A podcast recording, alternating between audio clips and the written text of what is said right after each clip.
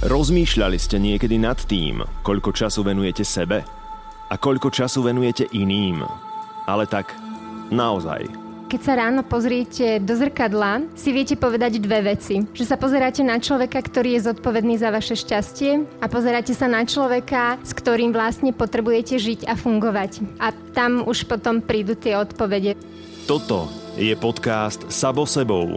Miesto, kde rozoberáme všetky otiene spoločenskej zodpovednosti a rozprávame sa o tom, ako robiť veci inak.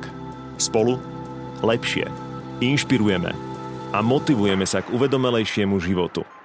V tejto epizóde s marketingovou manažérkou neziskovej organizácie Dobrý anjel Ľudmilou Kolesárovou. Som si čítala tridsaťosemročného muža, ktorý vlastne už bol v paliatívnej liečbe, a on tam na záver píše, že keby som bol vedel, že umriem, inak by som žil. S bývalou modelkou, dnes aktivistkou a vedúcou osobnosťou iniciatívy Every Individual Matters, Natáliou Pažickou. Smutné, že študenti, ktorí zarábajú minimum peňazí z brigády, musia sa skladať na to, aby šestnásť rodín s handicapovanými deťmi mali kde chodiť na terapiu a rehabilitáciu. S bývalým punkerom, dnes spoluzakladateľom udržateľnej firmy Merciu a priamym podporovateľom fundraisingovej platformy Funder, Dráhošom Šišovičom. Každý jeden z nás taký tichý hlasok má v sebe, každý jeden z nás dobre vie, čo tak potichučky mu hovorí, a týmto, keď začnem nad týmto rozmýšľať, tak to môže aj náraz do väčších vecí. A s priekopničkou life coachingu na Slovensku, Žanet Šimkovou. Keď vyladíte tie myšlienky, tak viete ísť do väčšej hĺbky, lebo odstraníte ten balast bokom. Štyri rôzne osobnosti, všetci s fascinujúcim životným príbehom. V zázname mojej živej talkshow Tu a teraz sa zamýšľame nad tým, ako byť lepším človekom. Ja som Mišo Sabo a vy, vítajte pri počúvaní. A chcem sa s vami aj s vami o tejto otázke rozprávať kvôli tomu, že v týchto bezprecedentných časoch, ktoré aktuálne žijeme, ja minimálne vo svojom najbližšom okolí sledujem, ako keby sa prestavovali rebríčky hodnot mnohých ľudí. Či už sú to aj moje, že inak sa pozerám na veci, inak sa staviem k niektorým problémom alebo k niektorým veciam. Ale cítim to aj vo svojom naozaj najbližšom okolí, ale aj vo svojom vzdialenom okolí, ale cítim aj napríklad na ľuďoch na sociálnych sieťach, čo je teda naozaj veľká meta, že tam sa začínajú veci robiť byť inak. Uh, moja otázka základná uh, na vás je spoločná, že či sa vďaka pomočka kvôli korone vo vašom okolí začali ľudia a vy sami, či ste sa začali pozerať na život okolo seba inými očami. Či žijeme tú revolúciu, kedy sa prestavujú hodnoty na Slovensku? No, ja som sa hlavne ako kebyže potešila tomu, že korona ukázala, že sme si všetci rovní, lebo niekedy sa hráme na to, že si rovní nie sme, a zrazu aj bohatý, aj chudobný bol rovnako ohrozený, takže v tomto asi bola užitočná.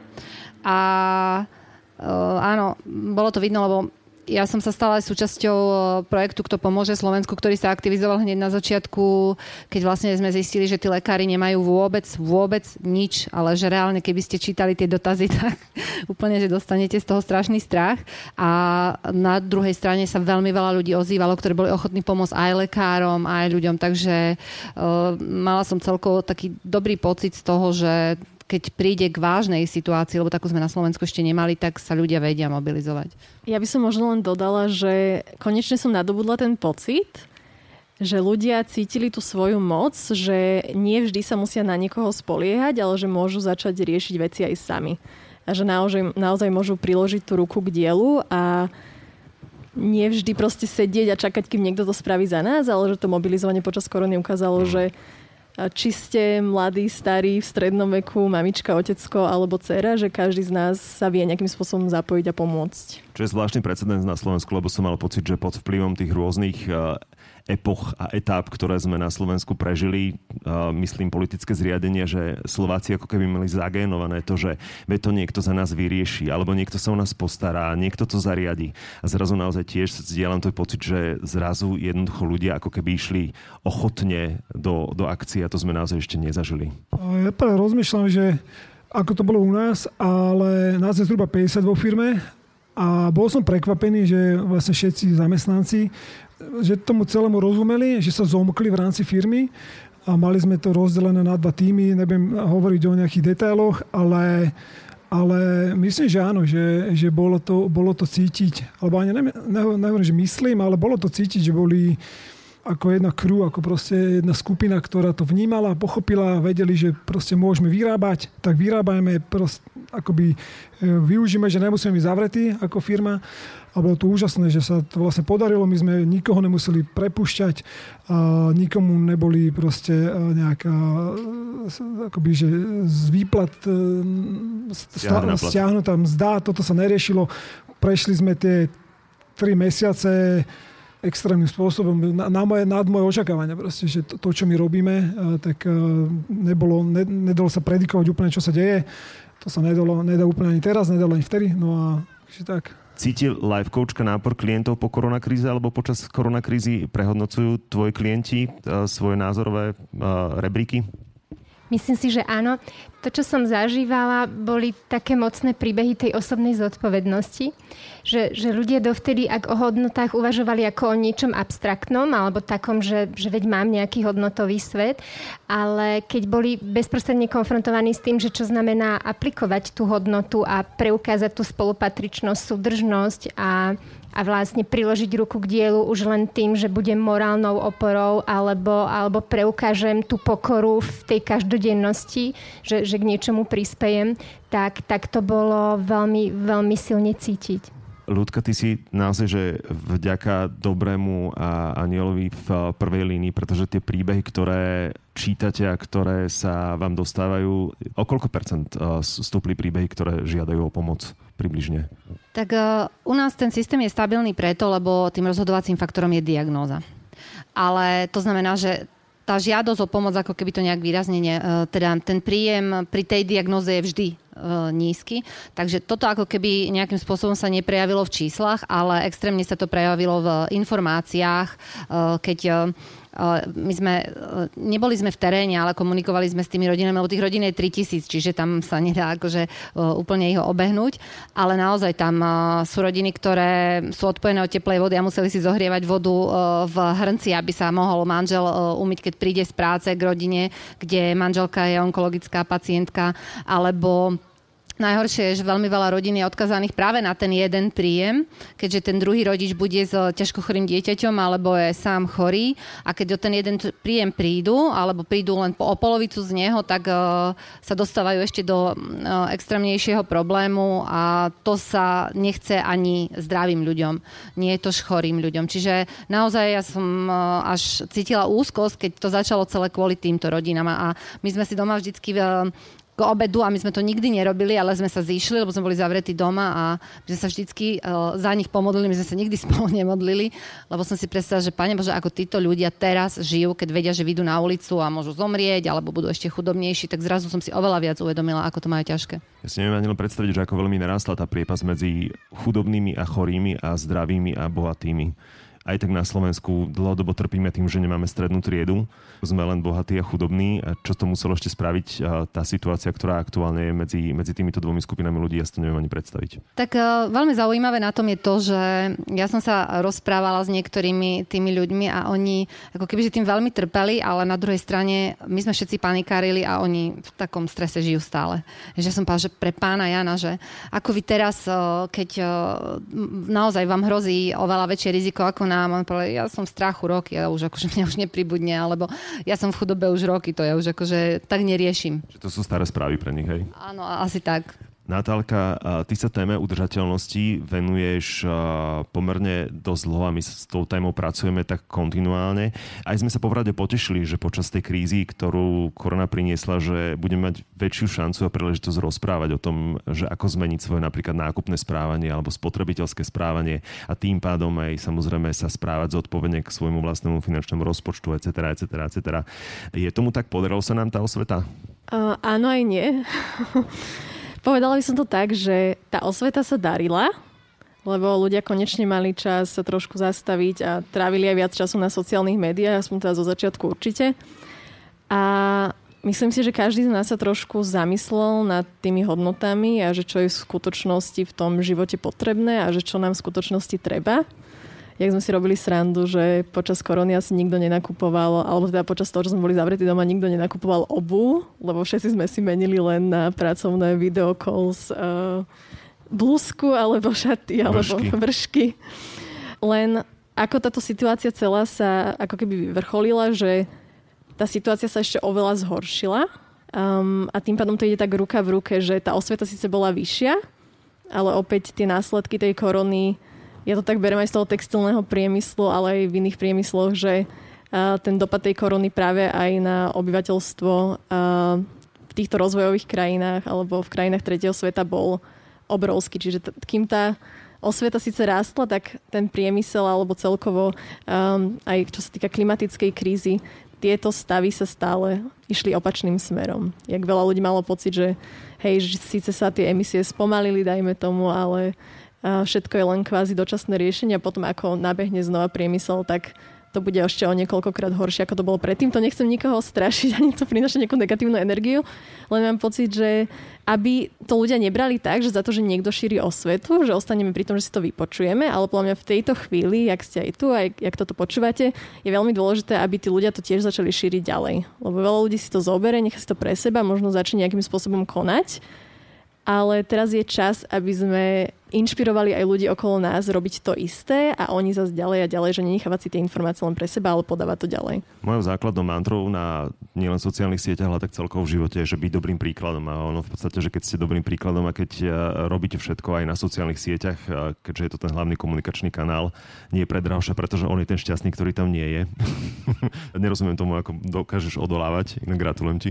Ja som mal MySpace a keď sa to zmenilo, že MySpace zmizol a prichádzal Facebook, tak vtedy som mal pocit, že by som, si, že by som nemal ten prechod urobiť aj ja. Takže tak to vzniklo a odvtedy nemám. No, mám firemný Instagram, firemný Instagram, tam že som ti niečo olajkoval, napísal tak, ale ako nemám svoju... A tam svoju, tráviš vlast... hodiny času, priznaj sa. Čo, ne, ne je to tak, ale uh, už som si aj založil Instagram svoj, ale potom som...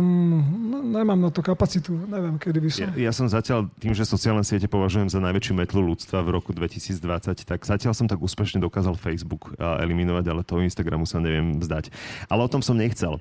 Žanet... Instagram je super, ale akože, to je v poriadku. A aby sme sa vrátili k téme, Žanet, ty si najviac... Uh, blízko k tomu a pracuješ najviac s ľuďmi, ktorí už teraz sa rozhodnú, že idú so sebou niečo robiť. Vie človek o tom, že nie je dobrý človek, keď za tebou príde, alebo tak celkovo vie človek, ktorý nie je dobrý človek, o tom, že nie je dobrý človek? Ak má tento rozmer sebareflexie, tak, tak už prešiel kus cesty. Mnohým ľuďom to príde práve na základe toho, že, že niekde v tej spätnej väzbe na svoje konanie alebo správanie dostanú tie, tie signály alebo odniekiaľ to chodí, že, že sú konfrontovaní s tým, že nie všetko robia v súlade, ja neviem, s etikou alebo morálkou.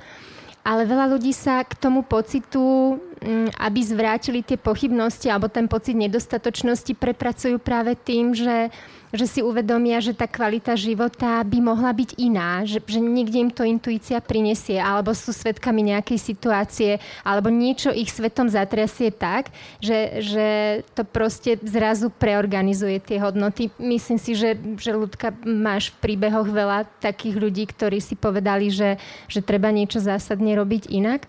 Aj seba. Aj seba. K tomu sa dostaneme. Áno. Takže myslím si, že, že každý z nás, keď... Mm, ja, ja mám na to takú, takú tú prúpovidku, že, že keď sa ráno pozriete do zrkadla, tak si viete povedať dve veci. Že sa pozeráte na človeka, ktorý je zodpovedný za vaše šťastie a pozeráte sa na človeka, s ktorým vlastne potrebujete žiť a fungovať. A tam už potom prídu tie odpovede, že, že ako si to tak zrovnať, aby ste so sebou vyšli. Ja som si spomenul pri tom, keď som rozmýšľal na touto tému alebo celkovo na tou otázkou, že ako byť lepším človekom, na jednu moju známu, ktorá vždy, keď si tak trošku vypije, povedzme, že pohárik alebo dva poháriky proseka, tak vykrikuje, že ja som dobrý človek, ja som dobrá matka.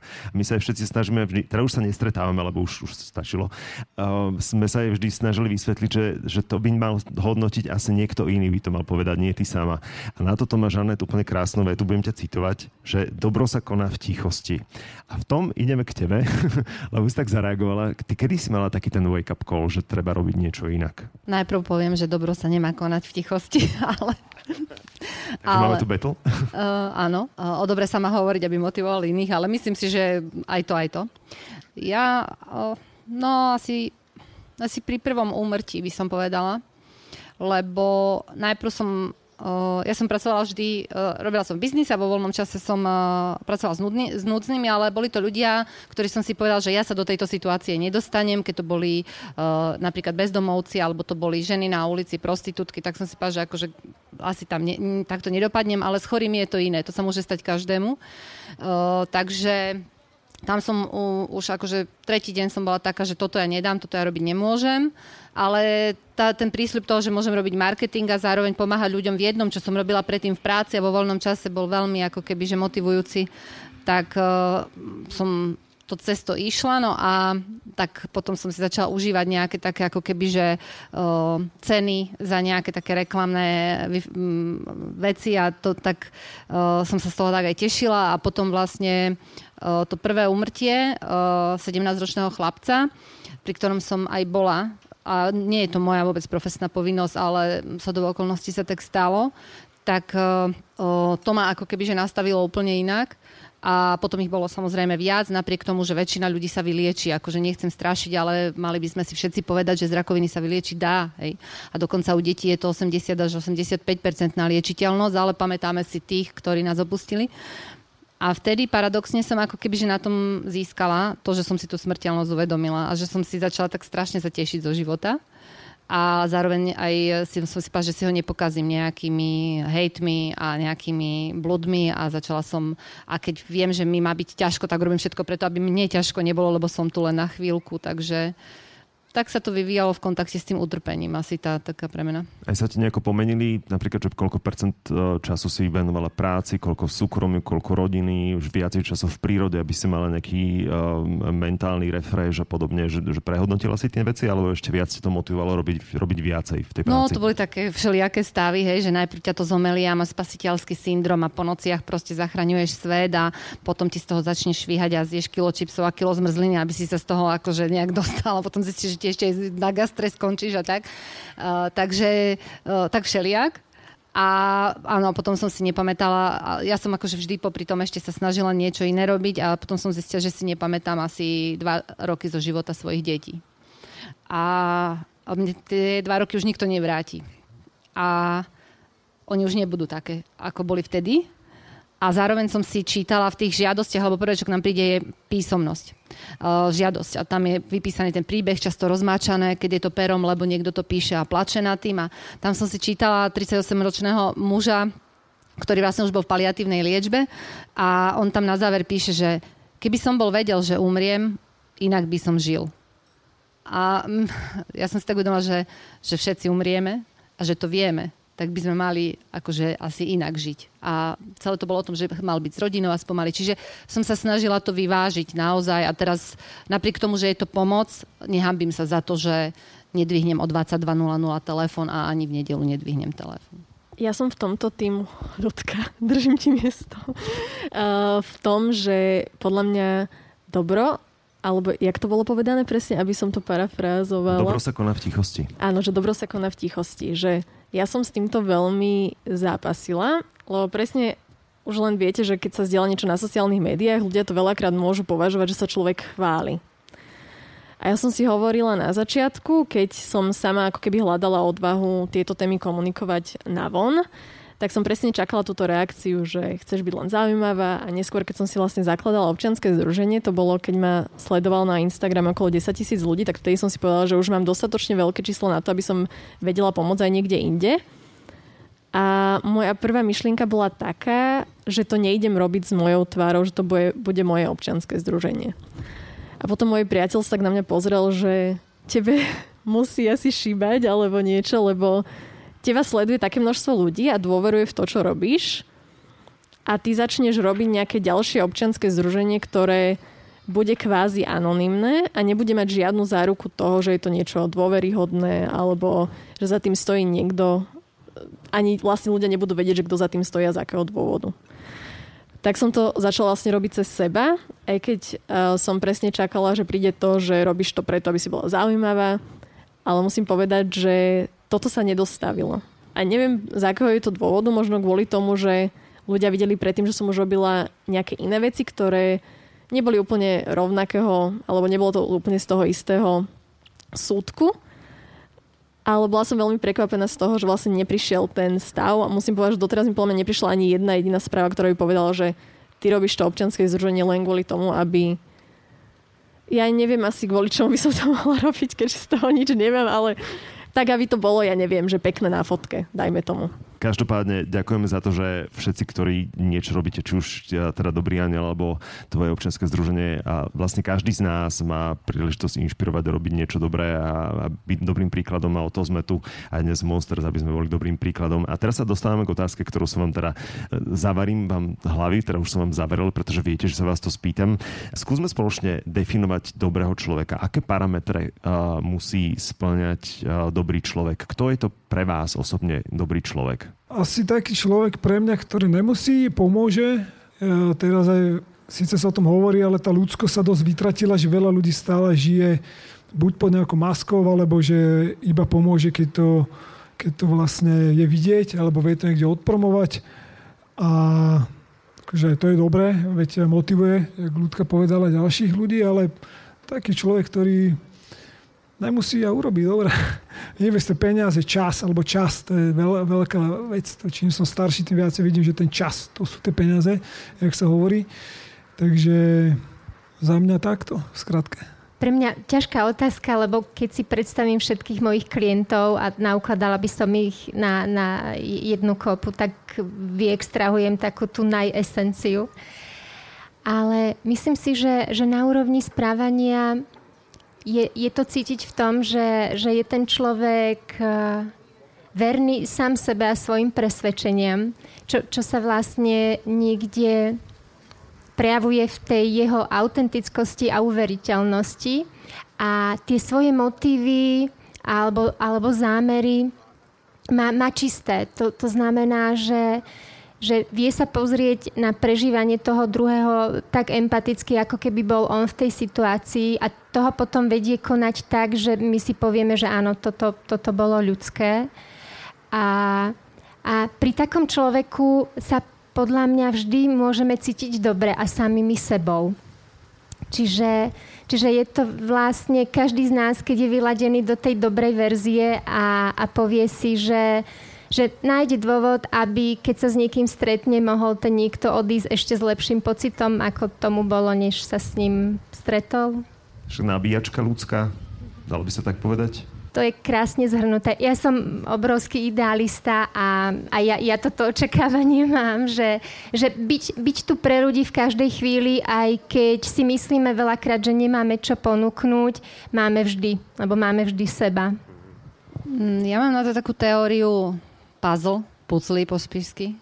A to je, že vlastne, keby som mal povedať, dobrý človek je ten, ktorý si uvedomuje, že tu nie je sám, môže byť akýkoľvek introvert, nikto od neho nechce, aby sa s ľuďmi rozprával, ale že je súčasťou systému, a systému voči medzi, medziľudských vzťahov, občianskej spoločnosti, voči prírode, voči planéte. A ak si uvedomí, že naozaj len taká malá čiastočka, tá jedna puclička, to znamená, že niečo si uh, niečo dá, niečo si vezme a dohromady, keď sa tam začlení do celého toho obrazu, tak až potom je toto dokonalé, tak uh, vtedy je to dobrý človek. Ja som presne tiež chcela povedať, že keď si človek uvedomuje, že tu nie je sám, lebo predsa len sa hovorí, že človek sa sám narodí, aj sám umrie, ale počas toho života je predsa len spoločenský tvor a je súčasťou nejakej väčšej spoločnosti.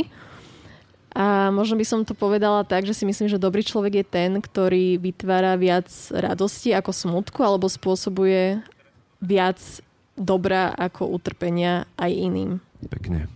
Uh, zo dokonalosti pri Žanet a pri Ľudke ja som sto percent presvedčený o tom, že vy ste vždy chceli konať dobro. Odkedy ste sa podľa mňa narodili na tento svet, tak ste chceli konať dobro a robiť, robiť dobré veci. Uh, a pomáhať napríklad ľuďom, iba že by zdanie klamali. Že by ste mali také rock'n'rollové obdobie, kedy by ste trhali plagaty a rozkopávali dvere a neviem, hoci čo. To sa nevylučuje, tak by som povedala, že akože konať dobro a pomáhať ľuďom a pritom rozkopnúť dvere, len musíš to zaplatiť, áno. Je to tak, lebo um, My sme boli tak vychovávaní od detstva presne v tom puzzle systéme, to znamená, že moji bratia v zime prišli domov bez vetrovky, bez čiapky a bez rukavic, lebo niekto na lavičke opitý spal a nebol dostatočne oblečený, tak ho, prikryli. tak ho prikryli a obliekli a my sme brávali stopárov a doteraz ja beriem stopárov. Ja nemám s tým problém, keď niekto ešte stopuje, lebo je toho dosť málo, tak si odstavím pri niekom, kto len kráča popri ceste a poviem, že nechceš sa zviesť. A Uh, brávali sme stopárov, ktorí sme brávali k nám domov prespať, ak to boli nejakí turisti a po ceste sme zistili, že len tak tam, ja bývam pri Slovenskom raji, že len tak ešte nevie, kde bez spať, u nás spalo kopu cudzích ľudí. Čiže toto ako keby, a ja to už vidím na mojich deťoch, že sú také, takéto vnímavé voči ostatným ľuďom, ale to sa nevylučuje s tým, že napríklad ľudia, keď čítali moje blogy, tak mali pocit, že ja som matka Tereza a potom sa stretli so mnou a zistili, že proste naozaj napríklad som rockerka, hej, alebo takto a ne, nepočúvam nejaké, neviem, pomalé piesne. Takže nevylučuje sa to. A ja som veľmi vďačná svojim rodičom, že ma tak vychovali. Na druhej strane uh, si niekedy nie som istá pri výchove svojich detí, či to dobre robím, lebo to je dosť taký neľahký život. Vieš, to ten taký súcit a to také... Uh, koľko mi v noci môj muž musí otočiť auto, lebo mne sa zdá, že niekto leží v kanáli a treba mu zachrániť život. Hej, a nikto. Nakoľko sú tvoje deti involvované do tvojho pracovného života? Koľko času venuješ tomu, že, že im vysvetľuješ, kto kde si, čo robíš. Už sú väčšie samozrejme, ale že nakoľko sú zatiahnuté do toho ťažkého procesu? Oni boli ešte ako, keď boli malé, tak ja som ešte nepracovala v Dobrom anjelovi, ale v jednej nemeckej spoločnosti a vo voľnom čase som chodila do krízového centra a oni tam chodili so mnou. Dokonca z toho krízového centra deti spávali u nás, takže a tam sa asi odohráva to gro tej výchovy v tom malom veku. Takže tam asi najviac sa odohralo to to spoznanie toho sveta tých uh, ľudí, ktorí nedostali také isté šance ako oni. A teraz už uh, myslím si, že snažím sa dokonca menej o, rozprávať o práci, lebo mám pocit, že som ich dosť zaťažila jedno obdobie. Ale um, už vidím, že... Vidíš na nich pečať toho celého? Uh, vidím pečať, no syn je scout, tak uh, akože oni sú naučení naozaj uh, proste viesť tých mladých a pomáhať a oni chodia, majú v rámci programov všetkých pomáhať starým ľuďom a všetko to, čiže to je úplne prirodzené a dcera sa tak ešte uvidíme, že čo z nej bude, ale uh, hej, tu pečať vidím. Tá, hlavne tej, uh, toho veľmi neznesiem, keď sa niekto uh, vlastne snaží dať návonok, že má viac peňazí ako niekto iný. My sme ich síce viac nemali, ale keby sme ich náhodou mali, tak to robiť nebudú, to viem. Ľudka, teda okrem toho, že pracuje v charitatívnej organizácii, tak je naozaj veľká milovníčka prírody. Ak poznáte kampaň My sme les, tak tiež za ňou stojí napríklad. Okrem iného založila aj Facebookovú skupinu, kde zdieľate, vymieňate. Čiže naozaj to dobro má v sebe. Žanet na začiatku chcela byť novinárkou. V deväťdesiatych rokoch pracovala v časopise Závislosť. Absolvovala dokonca aj terénne práce v postihnutých komunitách. Až pred tridsiatkou začala študovať sociálnu prácu a neskôr psychologický výcvik. Ty si mala nejaké obdobie vzoru? Alebo niekedy, kedy si rebelovala proti systému, alebo že si, si postavila hlavu, že to ideš robiť celé inak? V tom, v tom ako keby seba presadzovaní to vyzeralo tak, že som sa zobrala do Prahy brigádovať, lebo si hovorím, že tak zarobím peniaze a budem mať väčšiu slobodu toto utrácať. A keď som ich teda ťažko zarobila v tom sade a, a prišlo na to, že ich idem utrácať, tak môj tatko si tak zgustol, lebo som ich zrazu nechcela len tak pustiť na somariny. Takže prišiel taký ten, ten okamih toho. A v tomto, v tomto sú moji rodičia skvelí, že že vždy ma nechali, že, že nech teda idem, nasledujem, keď, keď si myslím, nech sa presvedčím. A toto je, myslím, že taká, taká dobrá škola, ktorá možno tejto generácii chýba. Ja si dávam na to pozor pri našom Krištofovi, že, že v tom pohodlí a v tom až nadbytku uh, sa im stiera tá hranica toho, ako rýchlo veci nadobúdajú a ako pohodlne. Takže, takže... Ako rýchlo nemôžu prísť. Tak. A tam už potom prichádza toto sklamanie, ktoré sa ne, nevždy dá celkom rýchlo rozchodiť, lebo tá frustračná tolerancia je nízka. Ale teda naspäť k tej, tej mojej ceste, v podstate myslím si, že každý z nás, ja, ja teda v toto úprimne verím, je dobrý človek. My to v sebe máme.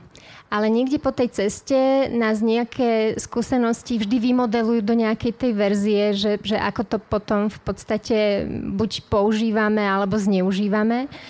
A, a je pravda, že my pomáhajúci máme ten dar. Proste genetická lotéria um, u nás, teda, keď, keď si vezmeme, že, že slúžime ľuďom, nadeli viac tej empatie, viac toho súcitu, viac toho prirodzeného naladenia.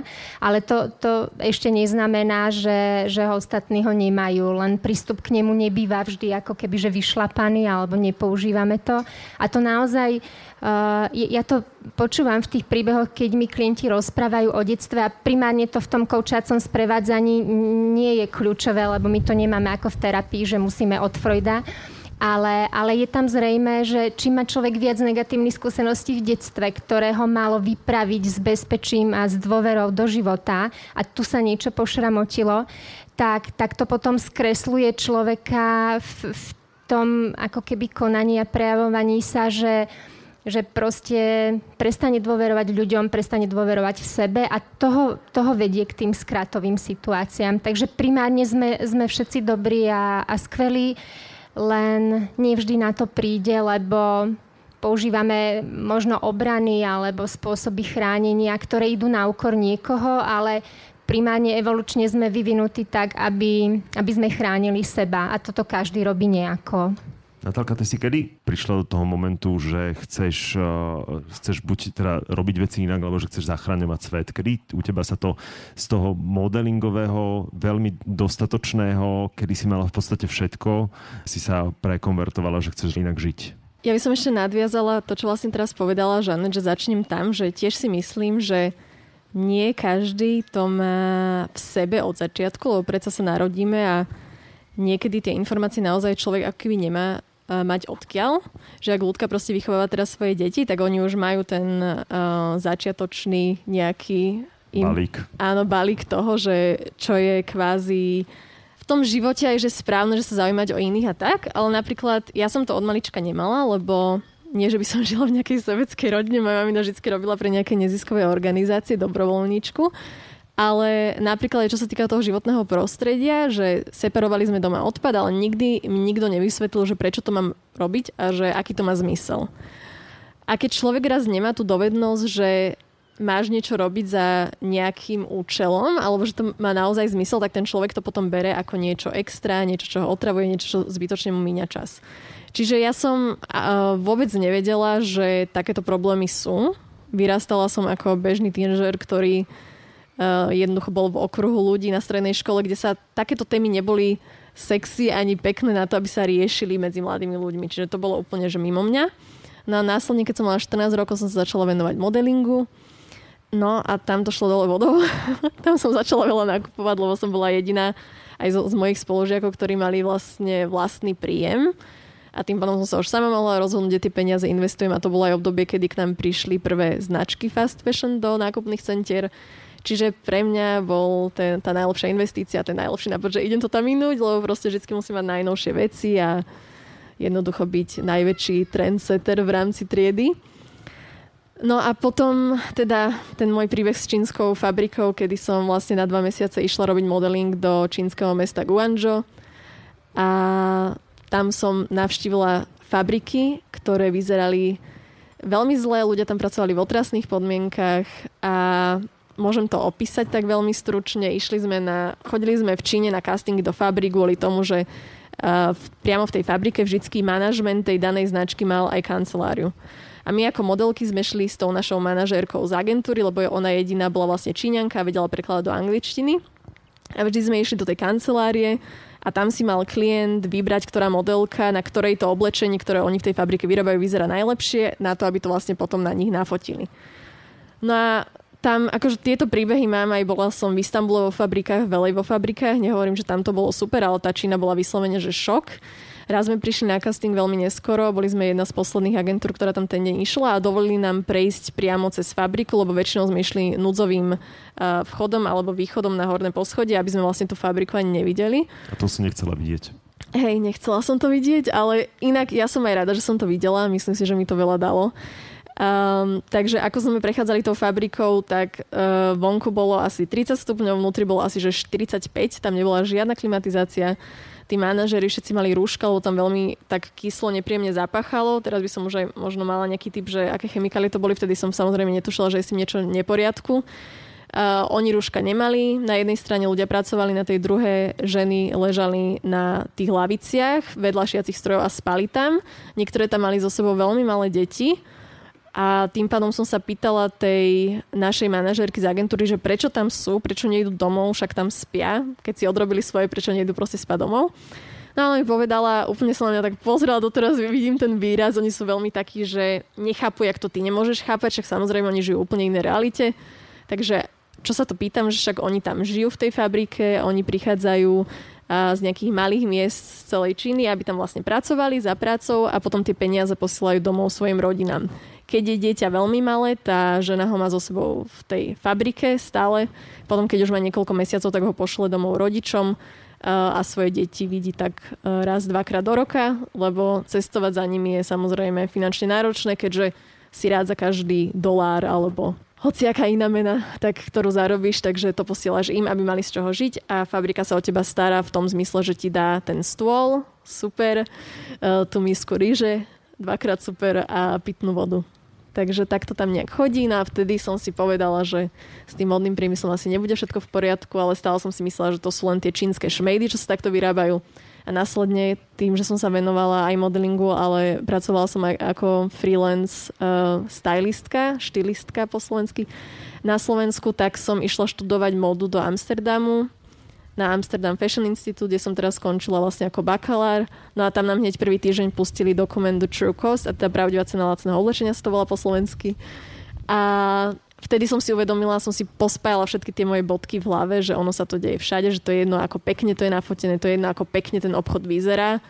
Každý v kapitalistickom systéme spoločnosti hľada čo najnižšiu výrobnú cenu všetkého a je im úplne jedno, že či tí ľudia dostali zaplatené. Napríklad pri zbere bavlny sa nedostáva, že nič zaplatené, to máte normálne, že nútenú prácu, akože otroctvo v dvadsiatom prvom storočí sme si mysleli, ale veľa ľudí si myslí, že aká to je vyriešená téma. To absolútne nie je pravda. Toto sa deje na každodennom poriadku, len ľudia to nechcú vidieť, ale zároveň nie je to až tak komunikované, že viem, že sa to ku každému nedostalo. Tým som chcela iba povedať, sa vrátim k tomu začiatku, že veľa ľudí to nevie, ale podľa mňa je dôležité to, že keď už raz máte tú informáciu, tak potom čo s ňou spravíte.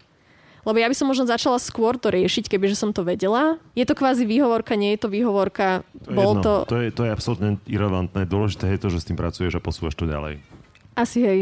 Takže verím, že keď raz už človek má nejaký ten input a nejakú tú informáciu v sebe, tak potom s ňou začať pracovať a vtedy sa môže rozhodnúť, že či bude konať inak alebo si zavrie oči a bude sa tváriť, že o tej informácii nevie. A potom máš samozrejme na výber, pretože môžeš nakupovať a môžeš sa správať aj zodpovedne. Od toho tu máme Dráhoša, ktorý na prvý pohľad ty máš najbližšie k tomu, že, že zmena, zmena človeka, lebo bol si, hral si v punkrockovej kapele Straight Edge, čo znamená, že, že čo? Hej, aby sme vysvetlili. Hej, máš to aj na tričku? Mám na tričku, ale uh, ja som začal s hudbou s hudbou, keď som mal, keď som asi šestnásť rokov, keď som prišiel na strednú školu, tak som uh, uh, sa zaujímal proste o hudobné štýly, žánre, ktoré boli. A mňa práve oslovil akoby hardcore alebo punk, ale nie je taký ten klasický, ten no future punk, ako poznáme Sex Pistols a tie veľké číra a podobne, ale ono neskôr akoby z toho vzniklo hnutie, nazvime to straight edge, ktorý je, ktoré je odlišené tým, že mladí ľudia v Amerike, keď nemajú dvadsaťjeden rokov, prídu na bar a majú akoby dostať alkohol, alebo teda mali, mali vtedy, tak im dávali x-ka na, x-ka na ruky, aby vedeli ich rozlišiť, že teda týmto nenalejte, týmto áno. A strejdeť si vlastne osvojili x-ko a, a akoby taký symbol, takže na koncertoch x-kami x-ka na ruky si kreslili tí ľudia z kapiel, alebo potom aj my neskôr, keď sme chodili na koncerty. A bolo to, ako bol to hardcore punk, ale bolo to o tom, že E, akoby tí ľudia nepili, nefajčili, to boli akoby také základné veci a častokrát boli vegáni alebo vegetariáni. To samozrejme akoby nebolo vidno na prvý pohľad, lebo ja som tiež mal, že dlhé dreadlocks, že som nosil vtedy a tak, ale, ale akoby takto sme žili a, a, tá, a táto časť kapiel alebo komunity, pre mňa ako pre mladého chalana, vtedy ma úplne uchvatila, lebo veľa tých kapiel boli vegáni, a mali texty kapiel o práva zvierat, aktivizmus, dumpster diving, kedy chodíš zo smetiakov, vieš, strašne veľa už vtedy bolo plytvania. Už vtedy sme bojkotovali veľké značky ako Nike, Adidas a tak, že Takže mne, o mňa to bolo, že hudba spojená aj s takýmto ďalším rozmerom, že to nebolo teda o, o tých party, akoby, ale, ale o tomto. To bolo z takého vedomelejšie, hej? Ve, veľmi, no, veľ, veľmi to bolo. A, a tie kapely, vieš, ja som bol v mladých, ale som bol pätnásť, šestnásť, sedemnásť, osemnásť, boli tu ľudia že, z Ameriky, mali nightliner, veľký autobus, turné, hrali európske, boli, dajme tomu, vo Viedni na koncerte. Vieš, proste celí boli potetovaní, pre mňa to boli proste úplne nejaké obrovské vzory. A jednej z tých kapel teraz napríklad tlačíme merch, takže pre mňa sa tak uzavral ten kruh a sme kamaráti. Ale akoby vtedy, vieš, to bolo obrovské, strašne to bolo silné pre mňa, vieš, že veľká energia v tom bola a a hlavne aj to, čo bolo za tým, že ja som sa rozhodol pre vegánstvo z etických dôvodov, ne kvôli tomu, že som chcel byť zdravý, to ma vôbec nezaujímalo vtedy, vieš, bol som mladý, to som na ne nevnímal. A ani nehovorím, že to je zlé, ale môj, môj subjektívny vtedy bol postoj, že som nechcel byť súčasťou toho konzumu, vieš, čo vtedy bolo pomaly McDonald's vznikol na Slovensku. A to sú také veci, že vtedy sa mi strašne za to smiali aj, aj kamaráti, aj spolužiaci. Uh, ani, to, ani tomu nerozumeli úplne. Teraz je to zase už úplne iné, že teraz ako keby nezažívam satisfakciu. Niekto sa ma na to pýtal, že nemáš teraz satisfakciu, sustainability, všetky tieto veci, čo teraz sú akoby, že veľmi až im, dajme tomu, módne, ľudia to poznajú a minimálne môžem prísť a povedať, že chcem niečo vegán, alebo inéž nie som teraz ani striktný vegán, napríklad, hej, už teraz aktuálne. Každopádne si bol cool už pred dvadsiatimi rokmi. Nebol, nebol. Extrémne som nebol cool. Bol som, že super, proste super out. Cool. Áno, ale boli, boli to časy, kedy sme si kreslili textilnými fixkami mer- merchandise, vieš, tých kapiel, lebo sa nedal ani kúpiť zo štátov, to na Slovensku neposielali, lebo vtedy tu ešte... Že vy ste robili fejkový merchandise, hej? My sme robili vtedy rybov, proste e, sme si vymýšľali, kreslili sme si zo, zo zinov, ktoré sa k nám dostali, kde sa dali objednať veci zo štátov, ale nie na Slovensku, dáme tomu do Rakúska. Cez PayPal sa nedalo vtedy platiť, ale iba príjmať peniaze. Na Slovensku služba nefung- táto služba nefungovala, veď vtedy som nemal mobil, nemal som ani e-mail, alebo možno mal, ale ja neviem, vieš, to dala povie spojenie, telefón, to sú, vieš, to je úplne... Ja som chodil do internetovej kaviárne, vlastne vtedy bol internetovej kaviárne, ja som zabudol. Lebo ja som potom organizoval aj koncerty, mal som taký booking, robil som aj turné, alebo potom aj pre svoju kapelu, ale... Čo bol tvoj prvý mobilný telefón? Môj prvý mobilný telefón bol tri desina. Bola tehla, hej? Uh, ne, ne, ne, to, bol taký, to bola Nokia, tri tri desať bola taká krajšia. Tá tehla, to boli tie Ericssony, to boli spolužiaci. Ja som dlho, takto, ja som dlho bol rebel, že ja to nechcem, že to, ten mobil, on zmizne, že on nebude, že to mal iba tie také kufríkové eurotely. A ne, že som si myslel, že nebude, akoby... Uh, myslel som si trošku, že to nebude, že je to taký výstrelok, vieš, a, a potom som postupom času videl, že mobil tu asi zostane ešte nejaký čas a... A keďže som chcel byť aj aktívny v rámci mojich aktivít, a teda neviem, organizovanie turné, koncertov a, a robil som, mal som distribúciu, mal som také label, vydavateľstvo, vydávali sme CDčka, platne a tak, tak som ten mobil trošku potreboval a, a tak som potom mal tri tri desať, no. Sa teraz zasekol úplne na to všetko. Všetci sme tam boli. Ale ja som chodil ešte napríklad do telefónnej búdky, neviem, že koľký z vás. A ja som chodil do telefónnej búdky, keď sme sa stretávali, že na mierku o tretej niekto neprišiel, tak som musel volať, kde si, však počkaj, tu sme sa mali stretnúť, nie, my sme už išli preč. By sa nám influencovalo z tých internetových kaviarní. Zavolaj mi na pevnú. Ja, ja som z dediny, kde široko ďaleko jediný telefón sme mali my. Takže sme volali pohotovosť, požiarníkov, na železničnú stanicu, kedy ide vlak zo susednej dediny. Takže ja mám také zážitky. Aký ste boli obľúbení, ale v tom prípade. Dráhoš, aktuálne teda vedieš spoločnosť Merciu, čo je prvá firma na Slovensku, ktorá má gé ó té es certifikát. Vysvetlíme, čo to je. Že je to ekologické, že je to etické a je to ešte aj udržateľné, hej? To že, je to, to... Pardon, že je to absolútny protipol proti tomu, čo hovorila Natálka, čo videla v Číne. Áno, áno, ale ja som vlastne, keď som akoby začínal, že rozmýšľam s tým podnikaním, a akoby ako sa posunú ďalej. A ja som a, nosil trička Go Vegan, alebo vieš, že vtedy to bolo super uncool, ale proste... A tak som si hovoril, že OK, tak keď teraz reálne a, začnem v tomto podnikať, lebo v rámci kapely alebo môjho labelu som poznal veľa ľudí z hardcore punkovej komunity v rámci Európy, nielen Čech a Slovenska, tak... A, tak som teda prišiel na to, že OK, tak poďme touto cestou, že, že tu vieme proste urobiť biznis. Vedel som, že aké sú trendy, čo chýba a tak ďalej na trhu, takže preto to je, že akoby sieťotlač, potlač textilu, robíme veľa kapiel, aj major, aj malých, všelijakých, ale vtedy som si povedal, že OK, tak teraz, že ja mám to slovo, už som dospelý a teraz sa to bude robiť ináč, teraz sa to bude robiť podľa mňa.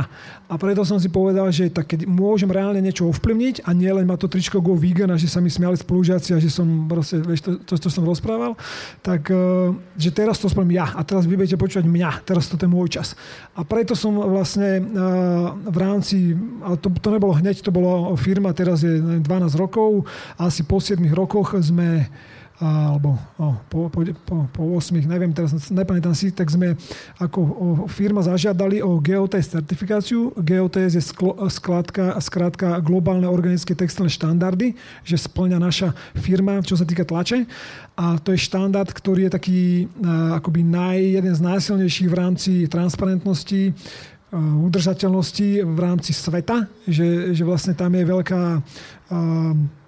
akoby vieš, odkontrolovať extrémne nás vedia. Máme každý, každý rok máme audit, kedy príde človek z organizácie k nám vyslovene fyzicky do firmy a podľa transakčných certifikátov si vyhľadá jeden artikel, nejakú mikinu alebo tričko, chce vidieť ten transakčný certifikát a poďme nájsť ten, ten proces, poďme vytrekovať, vysledovať, že čo sa u vás vo firme dialo, kedy ste to tlačili, ako ste čistili stroje predtým, potom, či ste nekontaminovali tú tlač, potom ako bol odpad zlikvidovaný, potom celý ten proces. Aké farby sme používali, až po číslo šarže farby. No a vtedy vieš mať gé ó té es produkt, gé ó té es certifikovaný, keď máš aj textil, aj vlastne potlač gé ó té es certifikovanú a to, čo my robíme okrem iného, teda robíme takýto produkt a má ten textil na sebe potom také číslo šarže, to nazvime, alebo posledného článku v reťazci, čo je naše číslo, čiže bé dva cé klient, každý z vás si vie odsledovať na tom portáli, gé ó té es portáli, že či ten produkt je naozaj gé ó té es certifikovaný, dokedy tá firma má platný certifikát, ktorý, ktorá, ktorý je vlastne súčasťou toho, či má aj oprávnenie aj na tlač, alebo len na distribúciu textilu a tak ďalej. Neviem, či môžem menovať nejaké mená veľkých firiem, ale pár firiem, napríklad Chibo, alebo Dame Drogeria, alebo aj Lindex dokonca, ja to tak sledujem a dokonca že Kaufland som videl, že majú niektoré produkty, čo sú gé ó té es uh, certified. Aj som si to pozeral, tak uh, sám ako, ako konzument, alebo teda ma to zaujímalo, že, že ako to má nastavené. A dá sa to pozrieť. Ne, nedá sa... Um, ako je, je to na, na rok dvetisícdvadsať je to asi taký najväčší top, ktorý je, no a tá firma alebo tá organizácia vlastne každé dva roky sprísňuje tieto pravidlá a my reálne ako firma každý rok dávame nejaký, robí sa audit a dávame výstup, že koľko vlastne sme potlačili takto textíly, v akom obrate a z toho platíme dobrovoľne nejaké percentá vlastne na udržanie tohto štandardu, na vyvíjanie tohto štandardu, na sprísnenie, povedzme, hej. Takže je to... Také pozitívne výpalné, hej? Uh, hej, ale dobrovoľné, dobrovoľné, čiže vlastne Môžem, nie je to výpalné. Ešte... Ale... Nie, nie je tam ako, lebo my sme robili s vami toho separa. Ano. Vlastne nie je tam veľk... Mne sa najviac páčilo to, že vy nemáte skladové zásoby. My točíme, hej, a je to aj kvôli cashflow, je to, má to viac o praktické veci. Toto musím potvrdiť, lebo uh, Merciu mi robilo cez platformu Funder, ku ktorej sa dostaneme, mi, mi robilo uh, Greenfluencer merch a všetci mi písali, že si objednali tie trička, tie mikiny a že, že stále nechodia, po dvoch, po troch týždňoch, že nechodia. A im odpisujem, že lebo ešte neexistujú. Ale to je podľa mňa inak veľmi dôležitá vec v rámci ekológie, hej, čiže že vlastne nezvýši sa ďalších päťsto, ktoré sa spália potom, ako to je super vec. Je to, je to skvelé veľa, nastavený proces. Veľa tam je vecí, ktoré my ako firma ešte, ja mám veľa nápadov, ešte veľa času aj peňazí by bolo treba, aj čo by som chcel inak urobiť. Tam je, tam je spústu, nechcem sa teraz rozvádzať, lebo ty si nás predstavil ako trvalo udržateľnú firmu, čo Merciu, neviem, že nie je, ale my sme akoby v procese, vieš, že tam je veľa vecí, ktoré vieme ešte vylepšiť a chcel byť takou nejakú motiváciu možno pre iné firmy, lebo firmy, ktoré robia práve s chemikálami, akoby print shops, ako sme my, tlačiarne, v Čechách, na Slovensku aj v Európe, je ich málo týchto gé ó té es certified firm, my sme, to je dosť unikát, je ich, dajme tomu, že je dvanásť v celej Európe a na svete ich, dajme tomu, že dvetisíc alebo tritisíc, povedzme, a čo je ako my malý počet a chcem, aby videli, že keď to my vieme robiť, dá sa to, nemení sa kvalita, jasne, stojí to nejaké peniaze a my reálne z toho biznes nemáme, lebo moc veľa firiem tu od nás nepýta tieto produkty. Vie, vie o tom Škandinávia, lebo tam sú ľudia trošku popredu, dáme tomu Británia, Nemecko je také, že sa zobudza, že chce tieto produkty. gé ó té es certified, ale všeobecne nie, čiže zatiaľ akoby neprofitujeme na tom, len robíme niečo inak, lepšie, ako sa dá. A super by bolo, keby tých firiem na Slovensku bolo pätnásť dvadsať, alebo neviem, proste, že každá by mohla no, taká byť. Preto o tom rozprávame, že, že také niečo existuje, aby ľudia vedeli, že majú na výber, že netreba ísť do há em ká a, a, no, a A veď viete, ako sa to robí. Ak ma počúvate pravidelne, tak viete, čo máte robiť. A, a, ale nebol to prelomový biznis, alebo teda úspešný hneď, hneď na úvod, že, že ne, nepovedali ste si, že, že po roku, dvoch, troch pochopiteľne, že sme zahojení, lebo veď na Slovensku takto podniká, to musí byť ťažké, nie? Je to extrémne ťažké. Kedy nastal zlom, mi povedz. Uh, vieš čo, nastal, inak sa ma niekto na to pýtal, ale tak som si na to práve spomínal, že ako to bolo, ale my asi po, po asi troch, štyroch rokoch, a hoci bol už rok dvetisíc osem, čo bolo akože nedávno, vlastne, ja mám pocit, že to bolo nedávno, ale uh, to bolo tak, že my sme vlastne robili, uh, robili sme zo začiatku kapely, aj metalové, punkové, hardkorové, uh, také malé komunity, a jeden kamarát sa mi ozval zo Škandinávie, myslím, že z Helsiniek, to bol Angličan, ale žil v Helsinkách, že by chcel pre svoju kapelu, neviem, tridsať kusov triček. Jedna farba, tlač, ako, akože blbosť, poviem, hej, také, ok, nie je problém, spravili sme to. A on robil, uh, uh, potom sme robili viacej aj do Škandinávia a tak ďalej, a on robil v Rovio Entertainment, čo je firma, ktorá vlastne Angry Birds uh, hru vymyslela, a on tam robil šéfa tých grafikov, čo kreslili tú hru. A... Poznáte Angry Birds, hej? Už teraz možno nepoznajú ľudia, lebo vieš to tiež. Už je to zase uncool, hej. Strašne, tak zase som proste, no, ale zase dvadsať rokov, ale uh, no a Uh, oni potrebovali dodať uh, na nejaký vianočný event uh, t- taký tote bags, také platené tašky s potlačou, a my sme boli aj malé tlačiareň v pivnici, proste vtedy s jedným strojom, neviem, už si to nepamätám, a chceli, že pätnásť tisíc kusov, dáme tomu. To bol taký nejaký počet, kedy taška nákup stojí, neviem koľko, euro päťdesiat, veľa, a to som nemal toľko peňazí, aby som nakúpil vôbec ten materiál, ale toto sme zvládli a dodali, boli spokojní s kvalitou, ale nevedeli, že to je nejaká malá firma na Slovensku, tak zadali nám ďalšie zákazky vo veľkých objemoch, že to bolo sto tisíc eur, že takéto veľké zákazky, oni mali ešte iné hry, nielen Angry Birds, a my sme tie peniaze okamžite investovali, lebo vtedy by nám nikto nedal ani žiadnu nejaký um, leasing alebo úver, to by to, vieš, to sme boli v mínusoch ťažkých a tak, hoci sme už tri roky robili. A čo prišlo, tak to odišlo hneď. Jasné, a to, to, a to sme všetko investovali do, do, do firmy, a tie stroje, vieš, to stojí jak malý, malý byt niekde v Bratislave, a takže to bolo také unikátne, že, že aj, aj v tej dobe tá sieťotlač tak celkovo upadala, že veľa digitál sa robil, aj tí dodavatelia boli prekvapení, a my sme začali v roku dvetisíc osem, kedy bola hospodárska kríza, to bol ako veľmi zlý nápad, vieš, ale to sme my nevedeli, že to nie je úplne dobrý nápad, ale vďaka tomu sme mohli kúpiť stroje zase, ktoré uh, e, chceli predať, lebo bola hospodárska kríza, čiže za oveľa lepšie peniaze ako normálne. No ale my sme investovali, investovali do tej firmy peniaze, peniaze a potom sme mohli nakúpiť za veľa peniazy ďalší equipment, ďalšie, ďalšie textilné, te, natlač textilu, tie stroje. A, a to bol taký, že taká tá zmena najväčšia, že vtedy OK, a už sme mali tú výzbroj a už sme vedeli robiť väčšie zase veci. A potom pomaly tu začala hip-hopová komunita uh, vnímať to, že aha, merch, vtedy to slovo nebolo ani známe, Merciu, akoby, uh, vieš, teraz je strašne veľa merch, merch, merch. A, a začali... A nie všetky sú kvalitné, ako chcete práci. Ó, jasné, no, žiadna z nich nie, ale uh, akoby nehovorím o kvalite, ale nemajú ten certifikát, tak, uh, ale oni možno budú mať, to, to je OK. Uh, no a uh, takže to bolo, to bola veľká časť, že tá komunita v Čechách na Slovensku sa rozbehla, že nie len punková, hardkorová, ale aj práve tieto major kapely, ktoré rástli vtedy, aj ten slovenský hip-hop, dáme tomu vtedy veľa rastol. Takže to bolo, že taká vlna, že OK, celé sa to rozbehlo a my v rámci nielen Európy, ale aj už Slovenska, že wow, tak sme, už sme boli na trhu päť šesť sedem rokov a objavili nás, vieš, že, takže to bolo super, že to pomaly sa tak nabalovalo, ale veľa stále robené do zahraničia, čiže, ale tá zmena bola takto, jak na to si sa pýtal. A robili ste aj My sme les, hej? A My sme les sme robili, to si my, pamätám. My sme les robili tiež. Žane, ty tiež oh. vieš o tom uh, svoje, že, že keď biznis nejde, lebo keď si otvorila prax ako life coach, tak na teba pozerali ako na blázna. Viem, že si musela trošku aj noviny roznášať, aj si chodí upratovať.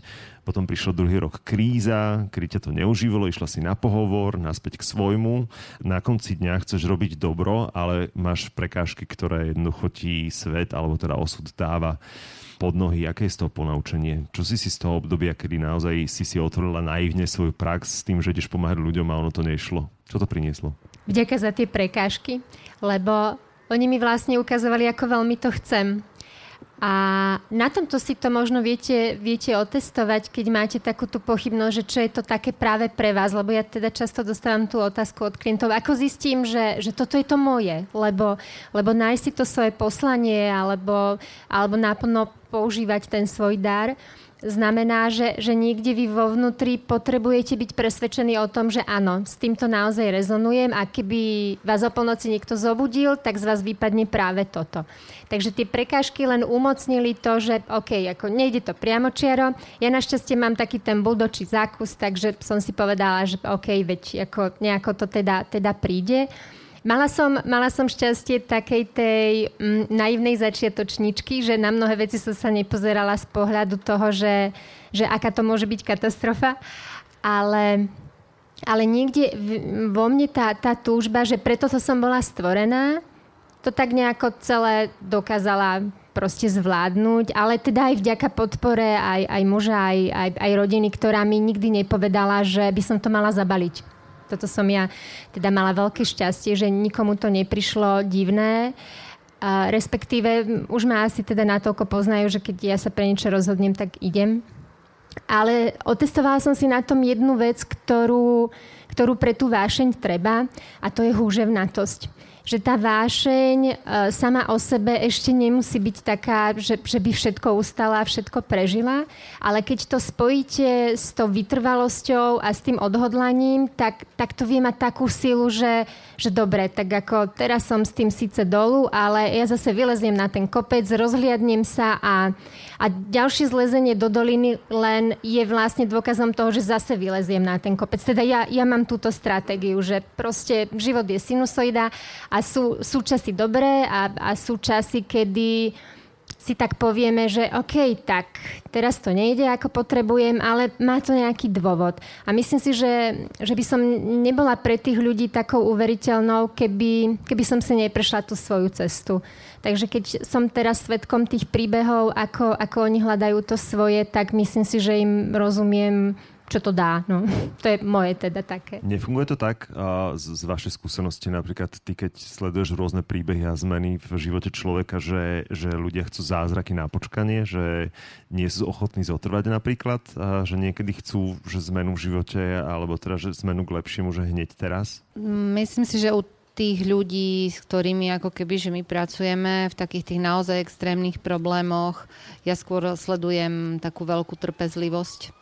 Samozrejme, že to sprevádzajú aj e, proste aj psychické problémy, keď niekto ťažko ochorie a tak, ale skôr mám pocit, že tu nedočkavo sledujem na tej druhej strane tých pomáhajúcich, že, že niekedy chcú, aby akože rýchlo to nejak, aby sme vyriešili všetko a, a vlastne aj ten Dobrý anjel je o tom pravidelnom mesečnom prispievaní, lebo tam tá rodina je niekedy v systéme aj roky, lebo e, to onkologické ochorenie to nie je, že dostaneš a vyzdravieš sa, alebo zomrieš, ale proste uh, sa liečíš, potom uh, lepšie, horšie. To sú naozaj desať rokov sa to ťahá niekedy a, a toto, toto verejnosť nevie a myslia si, že teda príde lekár, alebo príde finančná pomoc a sa to nejak vyrieši a oni sú možno... Čarovný prútik.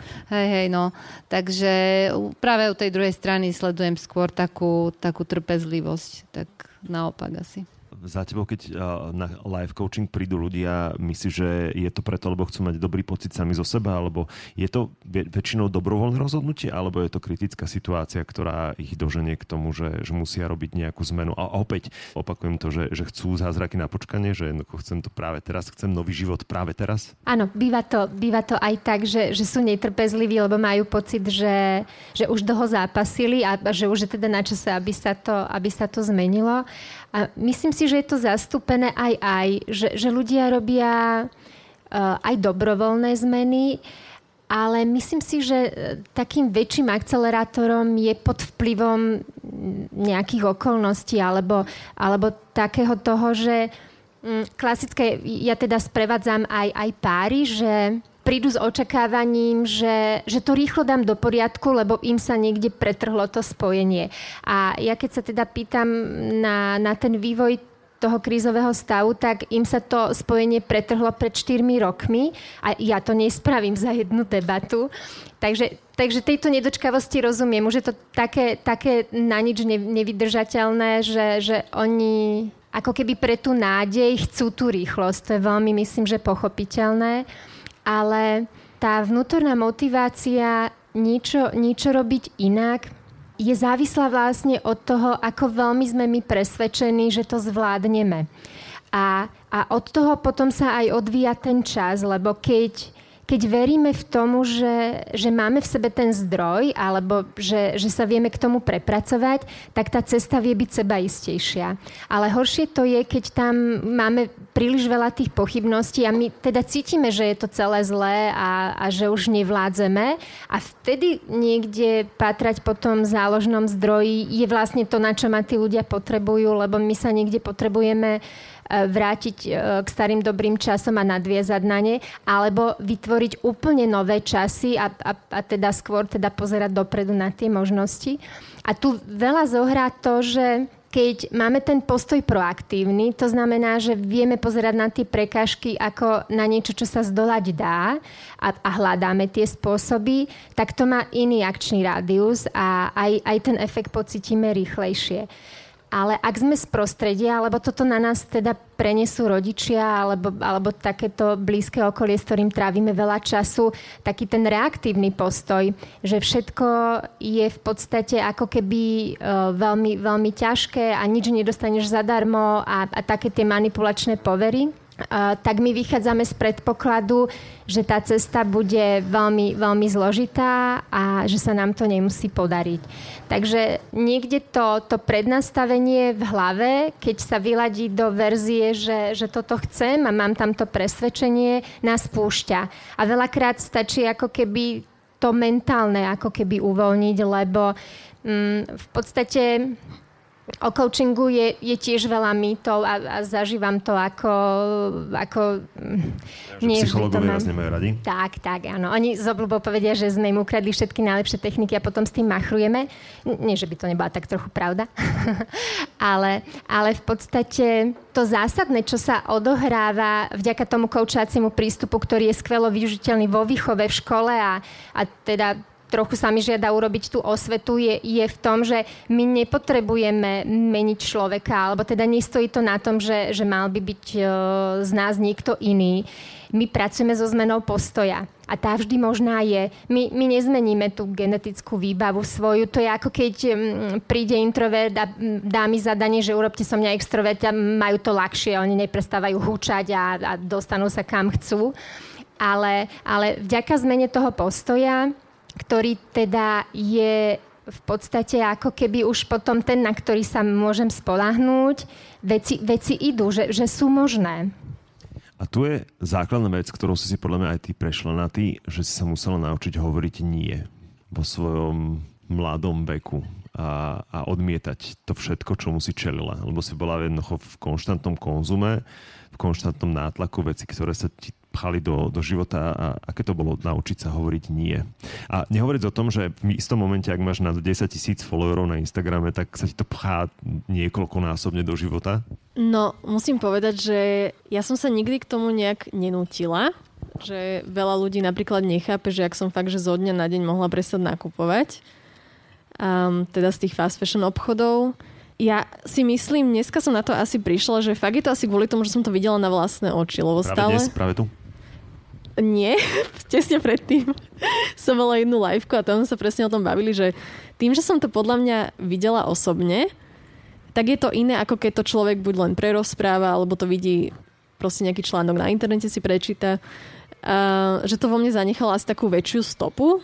Čiže to, že ja som to zo dňa na deň prestala robiť, pre mňa nepredstavovalo nejakú námahu, lebo som automaticky vedela, že to, čo som videla tam, tomu chcem povedať nie. A ako tomu poviem nie, je, že to prestanem podporovať a že to prestanem hlavne za svojimi peniazmi podporovať. Takže pri tom to bolo ľahké, ale napríklad um, ja mám pocit, že všetko, čo sa mi v živote stalo, všetko bolo takou šokovou terapiou, že napríklad keď som bola v Amerike, tak tam sme s priateľom, to bolo sedem rokov dozadu, prestali jesť mäso. A to bolo z toho dôvodu, že som tam mala jednu kamarátku modelku, Američanku, ktorej strýko mal farmu, kde krávy viseli za zadné nohy celý život, aby si nevybudovali svalstvo, tým pádom to mäso je potom mäkšie. Ona mi ukázala fotku, to som iba potrebovala vidieť, skončila som s mäsom. Iba fotografia stačila, hej? Iba fotografia stačila, plus to, že mi to opísala, lebo ona sama bola, dokonca tuším aj vegánka, čiže mi hovorila taký ten svoj dôvod prečo a že to prišlo teda z rodiny. Takže všetko, čo sa mi v živote stalo, tam bol nejaký taký ten záchytný bod pre mňa, alebo nejaká taká facka, ktorá prišla, že mi úplne zrútila to moje presvedčenie o tom, že prečo by som to vlastne mala robiť. Ale určite aj predtým boli nejaké také tie zlomové body, že napríklad už v tej čínskej fabrike, keby som mala nejaký záujem, vedela by som si potom možno k tomu nájsť nejaké informácie, vedela by som s tým prestať skôr. To isté napríklad aj s tým mesom, to nebol prvýkrát, čo by som videla niečo, že s tým priemyslom nie je niečo úplne v poriadku. Ale každý má takú tú svoju cestu a každý podľa mňa, jeden človek má taký ten svoj zlomový bod, do ktorého príde a ktorý mu tú facku dá a vtedy si povie, že a už dosť. A preto každý má tú svoju cestu, že pre niekoho je to zo dňa na deň, niekomu to trvá dva roky, niekomu štyri roky. A že pokiaľ to naozaj chce a je na tej ceste, tak je to úplne jedno, že kvázi koľko ti to trvá. Lebo je super, že vôbec si sa na tú cestu dal a že začneš napríklad pri tom mese, že s redukovaním a neskôr proste uvidíš. Ale keď začínaš už vnímať a spracovať tie informácie a naozaj to aj pretlmočíš do tých činov, tak vtedy je to super aj úplne jedno, že či tú facku dostaneme dneska alebo o dva mesiace. Pre mňa je kľúčové, preto sa na to pýtam, slovo nie. Mne to veľmi v živote pomohlo, keď som začala hovoriť nie. A ono sa hovorí, že prečo si taký negatívny, prečo všetko odmietaš. Hovorím áno iba veciam, ktoré mi prospievajú a ktoré chcem prijať do svojho života. A hovoriť nie je podľa mňa, by malo byť automatickou súčasťou našich životov. Ľudka hovorí nie tomu, že napríklad vidí u nich v slovenskom raji odpadky, ktoré chodí zbierať, je mi tým veľmi blízka. Preto si založila iniciatívu My sme les. O tom by sa nám mohla viacej povedať. Ak niektorí nepoznáte iniciatívu My sme les, tak, tak je to naozaj úžasný projekt, úžasná kampaň. To bola taká spontánna akcia. My sme, uh, Jonáš Karasek, režisér, ktorý robil aj film Amnestie napríklad, ale robí naozaj fantastické filmy svetovo uznávané s ekologickou tematikou, tak on nám pre Dobrého anjela točí spoty zadarmo už roky a naozaj krásne veci robí. A my sme robili zvuk k spotu Dobrého anjela a tak sedeli sme tam a rozprávali sme sa, on má chatu na Liptove a on vraví, že ľudka, že počkaj, ty každého poznáš, že ty tam v tých Tatrách a že nejak by sme nemohli niečo urobiť, aby v tých národných parkoch o, sme to trošku ochránili, aby sa neťaži, neťažilo. A ja som trepala, že, že mohli by sme, že daj mi tri hodiny, kým sadnem do auta a pôjdem vlastne domov a ja vtedy vždy telefonujem, tak som pa ja zistím nejaké veci vlastne, či uh, ochranári majú nejakú aktivitu a my by sme im vedeli urobiť marketingovú kampaň na ňu, lebo oni často majú nejaké petície alebo nejaké proste projekty, a, ale nemajú ten megafón tých odborníkov na marketing alebo na film a tak. No a sadla som do auta, volala som Erikovi Balážovi, ktorý je môj kamarát a e, rozprávali sme sa, on vral, že akože práve vtedy nič konkrétne nie je, tak e, nejak tak som e, m, vymyslela vlastne to, že mne sa veľmi páči stránka Zomri a som si povedala, že my urobíme také eko Zomri, že to bude, že proste bude nejaká len komunita ľudí, ktorí budú nejakým oveľa jednoduchším spôsobom, ako to ochranári robia, alebo oni keď povedia, že biotop a biodiverzita, tak dovi dopo. Takže som si povedala, že skúsime urobiť niečo také jednoduchšie, čo bude komunikovať tieto, tieto témy a teda vytvoríme nejakú komunitu, ktorá vlastne bude aj na Facebooku a budeme spolu pretláčať tie veci a budeme tým ochranárom a rôznym ochranárskym organizáciám robiť ten megafón. Takže sme to nejak nastrelili celé, s Jonášom sme sa dohodli, že urobíme to video, išla s nami do toho Kristína Svarinská, potom aj ďalší ľudia sa zapojili a vlastne sme naozaj za nula, nula, a keď poviem, že nula, tak naozaj nula eur urobili niečo, č, video, ktoré malo za dva, za štyri dni dva milióny videní. A tie sociálne siete sú v tom dobre, že naozaj uh, dodnes to je taký, že case study, že každý z nás tomu venoval dosť veľa času, ale nikto do toho nedal žiadne peniaze. A my keď sme to pustili von, tak sme si povedali, že že no tak teraz piati sme to pustili na svoju, akože na svoj voľn, na Facebooku ešte vtedy sa veci diali a sme si povedali, že no, že keď nebude do dvoch hodín nič, že každý dáme dvadsať eur do toho, že podporíme to. No ale už do dvoch hodín to išlo, no a vlastne tak sa vybudovala tá komunita tých ľudí, ktorí následne, a to je beh na dlhú tráť, hej, a o, vlastne začali sme nejaké, vždycky nejakú tému, ktorú tí ochranári komunikovali, tak sme začali cez tú verejnosť tlačiť a samozrejme tu ochrana prírody a národných parkov nejakou prioritou nikdy nebola. A takto nejak to funguje doteraz. Ja momentálne, Erik odišiel, pretože je v politike. Ja som tiež už asi pred tri štvrte rokom povedal, že už na to nemám kapacity, ale sú tam veľmi šikovní ľudia. Nejaké veci sa podarilo, keď sa mali stať riaditeľmi lesov ešte za Matečnej, proste naozaj ľud- developeri, ktorí sa fotia s odrezanými hlavami e, jeleňov a majú sa stať riaditeľmi proste národného parku, tak tých sme dokázali odstreliť za pár hodín nejakého verejného tlaku, ale toto je ešte... Zatiaľ je veľmi dôležitá vec edukovať. Presne ako Natálka hovorí, že uh, veľmi veľa ľudí, mnoho vecí ani netuší, že napríklad, že ten strom, keď tam leží na tej zemi, to majú ho odpratať alebo nemajú ho, a tá edukácia je veľmi dôležitá funkcia toho My sme les a tá funguje naozaj veľmi dobre, to nastavenie sa výrazne zmenilo v spoločnosti. Je dôležité o tých veciach rozprávať a preto som rád, že sa preklapa už aj to pomenovanie aktivista, že to už nie je nadávka, že to nie je niečo, čo je také hanlivé, čo bolo niekedy, niekedy aktivistov. Keď sa povedal, že niekto aktivista, tak si mysleli, že to je práve ten exot, ktorý sa priviaže k stromu a bude brzdiť dopravu v meste, pretože on chce niečo dokázať a všetci ostatní kvôli nemu budú trpeť. Ale bol by som rád, keby sa zmenilo už definitívne to vnímanie, že ten aktivizmus to je niečo, čo má byť v prospech nás všetkých. A ďakujem za to, že sa tomu venujete, napríklad, že sa tomu venovala na rámec svojich pracovných povinností, že to bolo vyslovene s láskou, že to robí na ty. Áno, v podstate všetci štyria ste mojou inšpiráciou, lebo pomáhate nielen prírode, pomáhate ľuďom a pomáhate robiť veci inak a lepšie. A presne to je tým môjim cieľom. Špeciálne Dráhoš, ktorý vo firme vy pomáhate tak, napríklad, že zamestnávate aj študentov, ktorí výjdu zo školy, lebo dnes sa povie, že, že výjdem zo školy a vlastne čo, zostanem s holým zadkom a neviem vlastne, čo mám robiť. Môžem ísť na úrad práce a vy dávate šancu študentom, ale dávate šancu svoje bývalým trestancom napríklad. A ako to funguje u vás vo firme s, s tými programami? Vieš, to bolo uh, takým tým môj nastavením, že teraz to bude podľa mňa, takže som si povedal, že kdokoľvek bude chcieť robotu, tak uh, môže u nás robiť. Nemal som nejaký zásadný cieľ, a, a, ale bolo to o tom, že áno, prijali sme človeka, ktorý bol bývalý trestanec, s niektorými to fungovalo, s niektorými nie, proste... Pokus omyl. Uh, áno, no, ako boli tam aj problémy, že tí ľudia ne, že brali drogy potom a ďalej u nás robili, ale boli z väzenia vycvičení, že rajony robili, tak upratovali, vieš, a boli, ako mali tieto zvyky, čo im dalo, dalo vlastne väzenie, ale tí ľudia sa začlenili, robili a boli OK.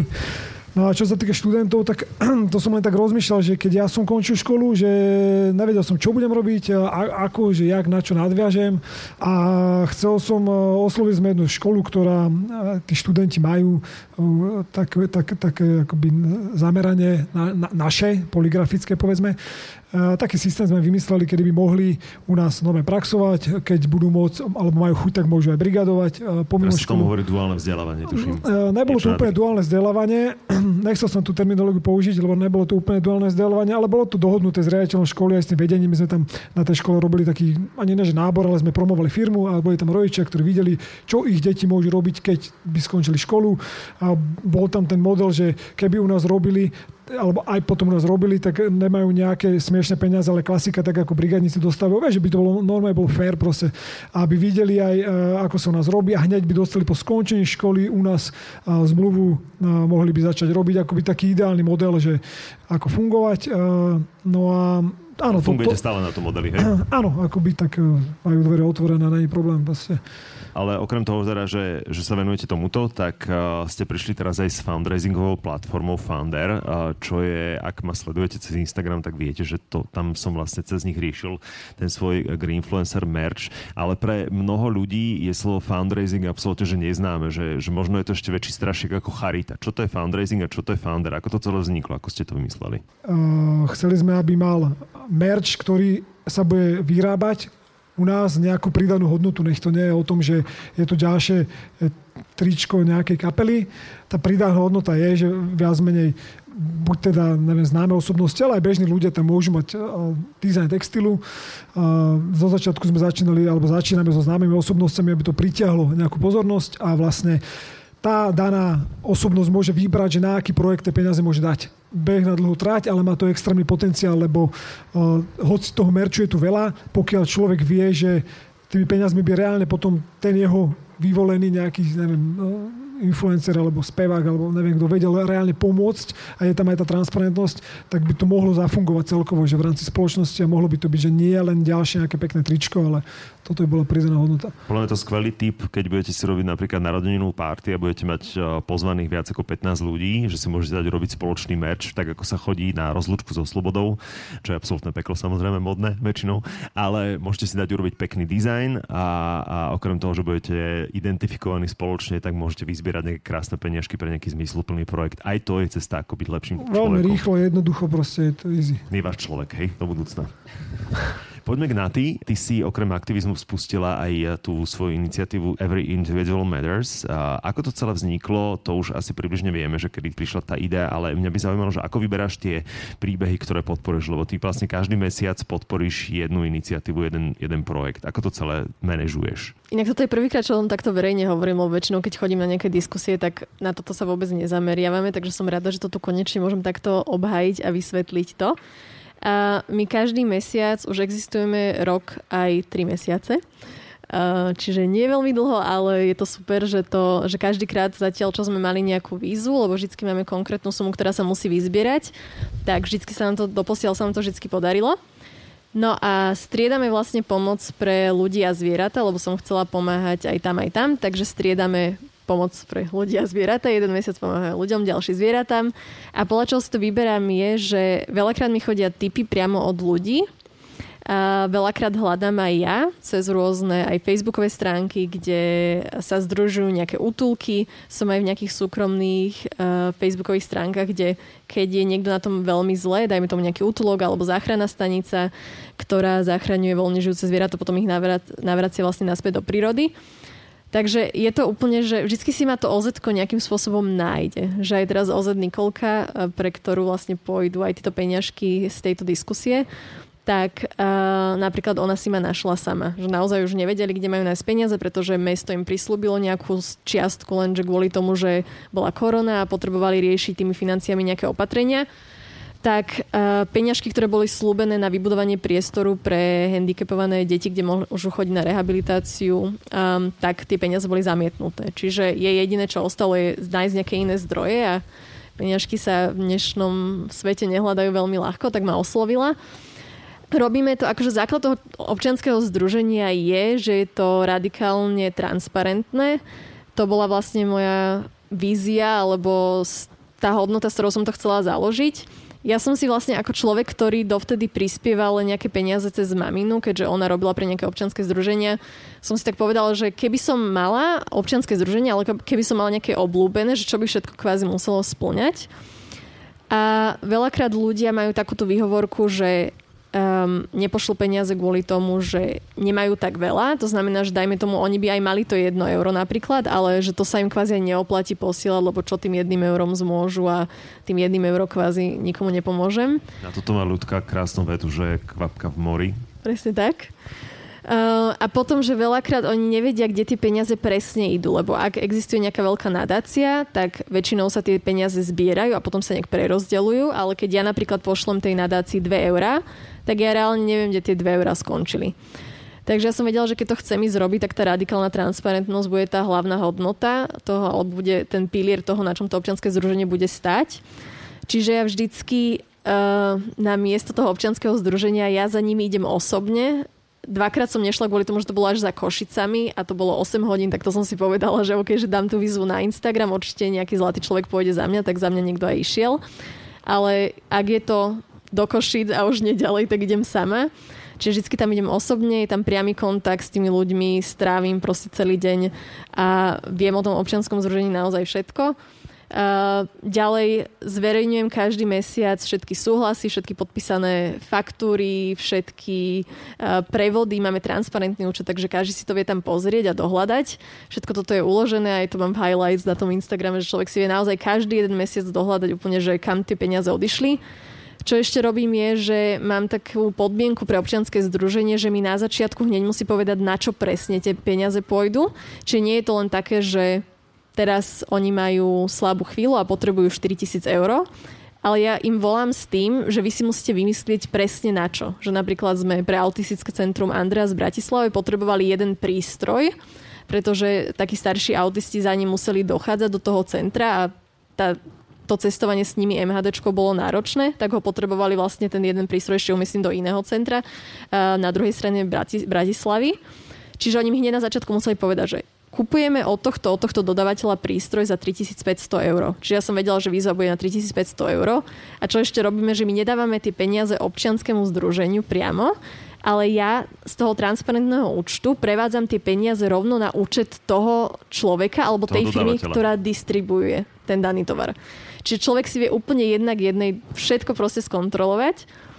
Takže to je asi ten najradikálnejšie transparentný spôsob, akým to dokážem robiť. Aj rozmýšľam, že kam to posunúť ďalej. Zatiaľ neviem, ako transparentnejšie to môže byť, ale hlavnou pointou toho občianskeho združenia je, že každý nech pošle jedno euro mesačne, nech si človek nastaví trvalý príkaz na jedno euro.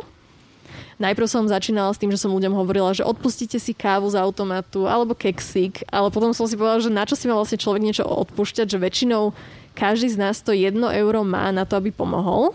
A kto nemá, tak toho nežiadam, aby pomáhal. To jedno euro je vlastne celá tá nosná suma toho občianskeho združenia, lebo sledujeme na Instagrame celkom veľa ľudí.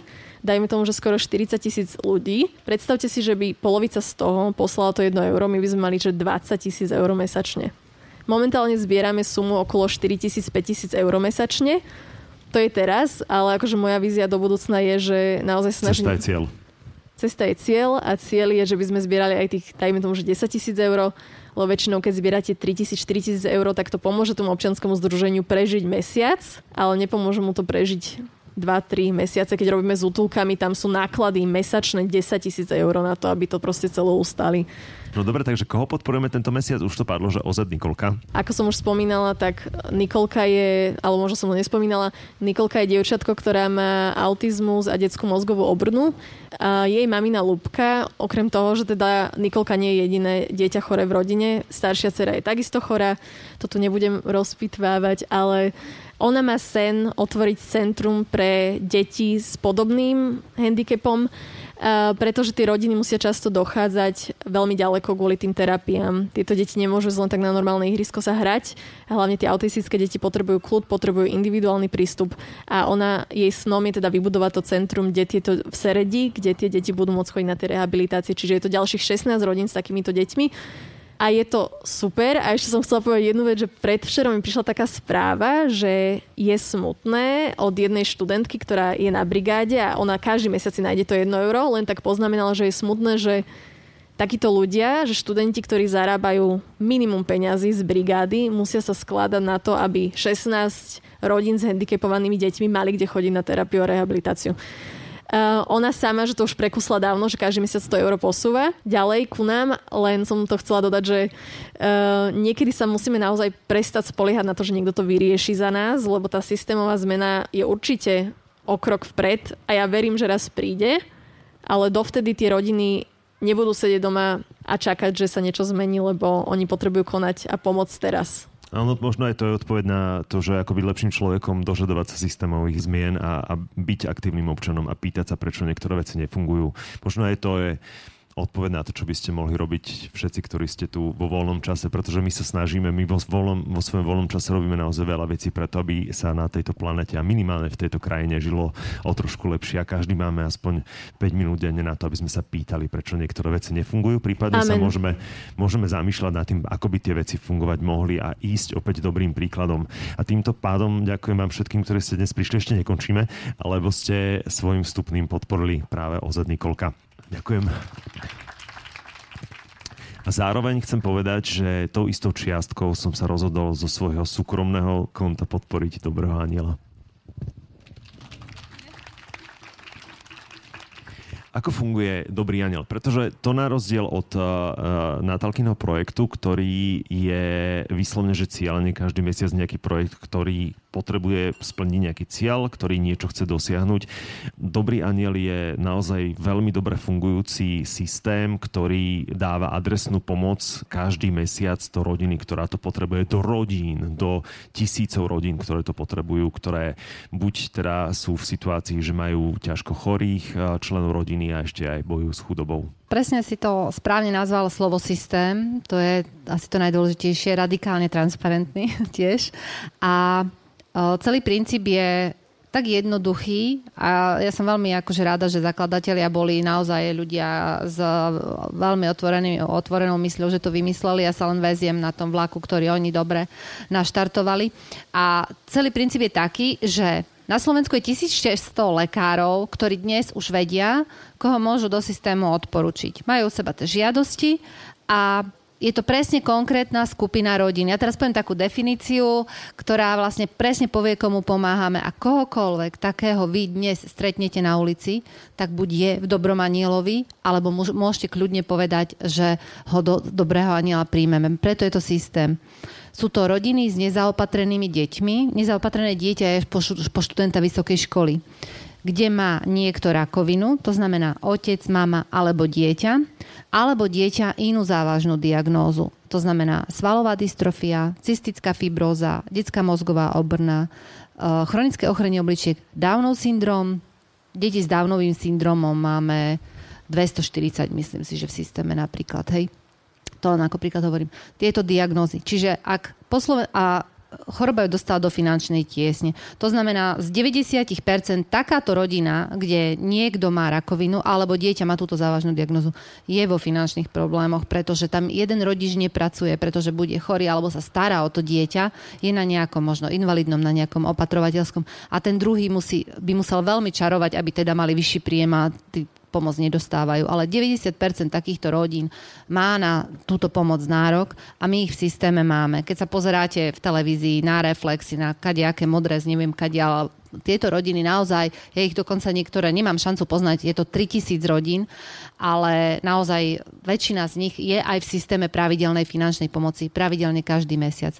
Títo lekári tieto rodiny odporúčajú. Každý mesiac do systému vstúpi okolo štyridsať päťdesiat rodín a zo systému vystúpi okolo štyridsať päťdesiat rodín. Vstúpi preto, lebo im bola diagnostikovaná táto uh, choroba, alebo teda niekto prišiel o prácu a vystúpi pre rôzne dôvody. Sú to dôvody, že sa situácia zlepší, pacient sa preliečil, dieťa už nie je nezaopatrené a začne poberať invalidný dôchodok, alebo samozrejme môže to byť aj úmrtie, ale tam uh, rodina je ešte v systéme pol roka, alebo posledné, čo potrebujú, aby sme ich ešte aj my hneď odstrihli. A na jednej strane je, sú darcovia, pravidelní darcovia, ktorí presne ako Natálka hovorí, stačí euro, stačí dve eurá, tri eurá mesačne, ale my tých darcov máme na jednej strane zaregistrovaných dvestotisíc pravidelne prispievajúcich zhruba polovicu a na druhej strane je tých tritisíc rodín. Tie peniaze pritekajú do systému každý mesiac. Ľudia majú trvalé príkazy. Prvý pracovný deň nasledujúceho mesiaca sa celá vyzbieraná suma do posledného centu medzi tie aktívne rodiny prerozdieli. Čiže ak zo sto tisíc ľudia pošlu po štyri eurá v priemere, lebo niekto pošle dve, niekto pošle euro, ale sú ľudia, ktorí posielajú po sto nejaký, nejaký úspešný každý mesiac, tak sa vyzbiera zhruba štyristotisíc eur a to znamená štyristopäťdesiat tisíc bolo pred koronou, bohužiaľ máme teraz trošku problém, že sme padli s číslami ako všetci, tak štyristopäťdesiat tisíc eur medzi tritisíc rodín znamená stopäťdesiat eur. V čase, keď jeden rodič nepracuje, keď musia cestovať e, do nemocnice, míňajú na benzín alebo na tie rehabilitácie. Čiže tie rodiny, keď majú príjem nejakých sedemsto eur štvorčlenná rodina, tak pre nich je tých stopäťdesiat eur naozaj e, e, obrovská pomoc a dostávajú každý mesiac, naozaj niekedy aj roky. A fungujeme na základe takých troch pilierov. Prvý je tá pravidelná mesačná pomoc, to znamená pravidelne prispievať, pravidelne prerozdielovať. Druhý je do posledného centu. My si z tých peňazí, ktoré k nám prichádzajú od Dobrých anjelov, neberieme ani cent.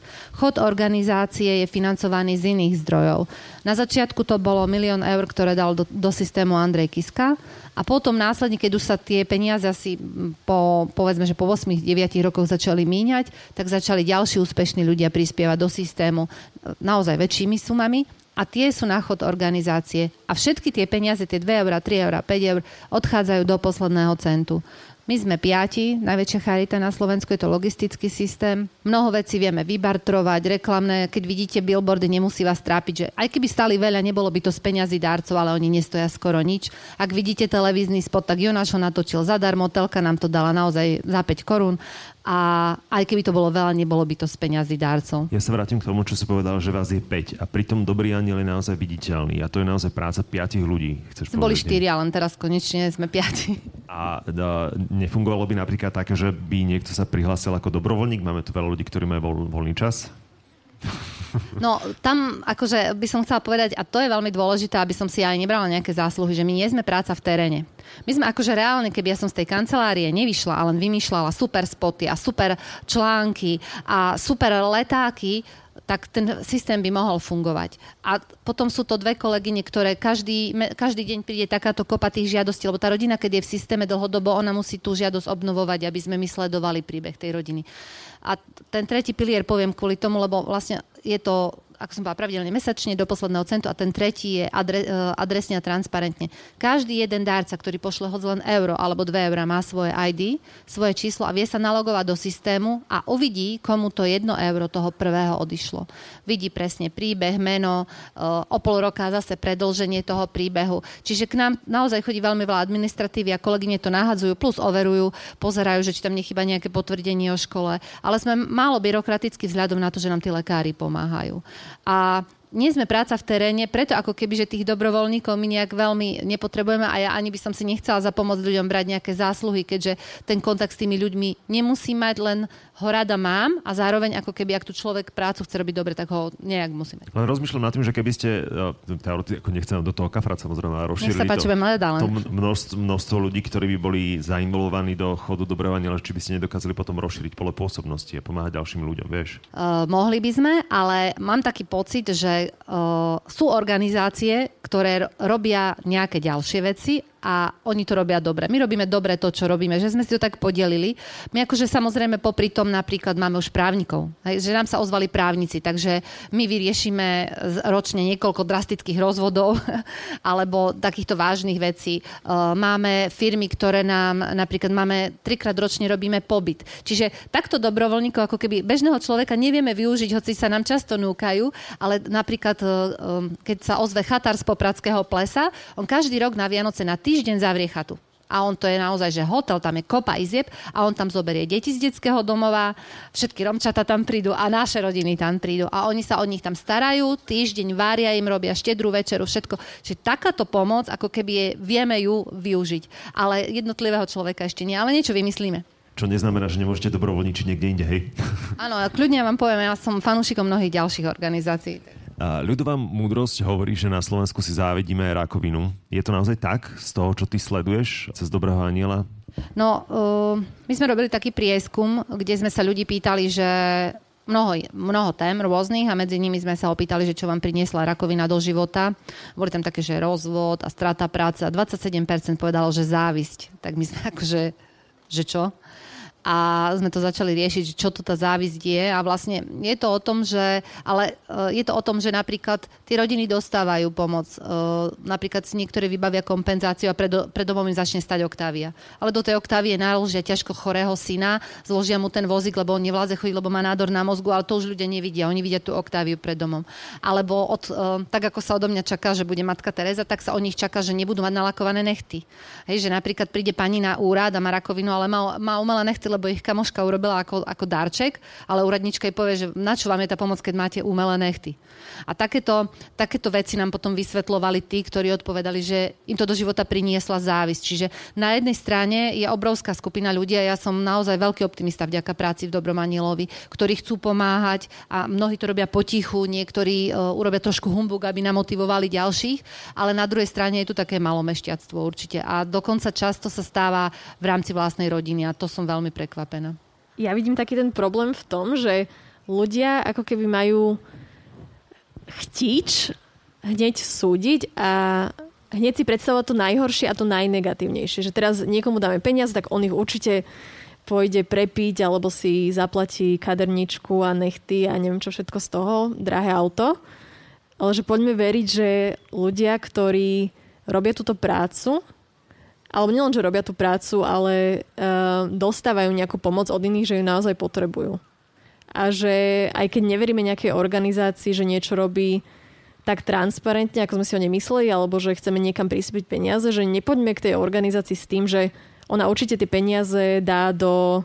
Niekomu to pôjde do vrecka, alebo oni si za to kúpia novú budovu a nové kancelárie, ale že poďme skúsiť veriť tomu, že keď niečo niekto pozitívne robí, tak to už asi robí pre nejaké vyššie dobro, aj keď to tak nemožno vždy na prvýkrát pôsobí. A to ma privádza k mojej otázke, že či máme ako ľudia v sebe zakodované dobro, aj napriek tomu, že občas možno zídeme z cesty, či je tam v nás to, už sme to tak trošku náčetli, ale veríš napríklad ty, Dráhoš, tomu, že v ľuďoch je dobro prirodzene zakodované?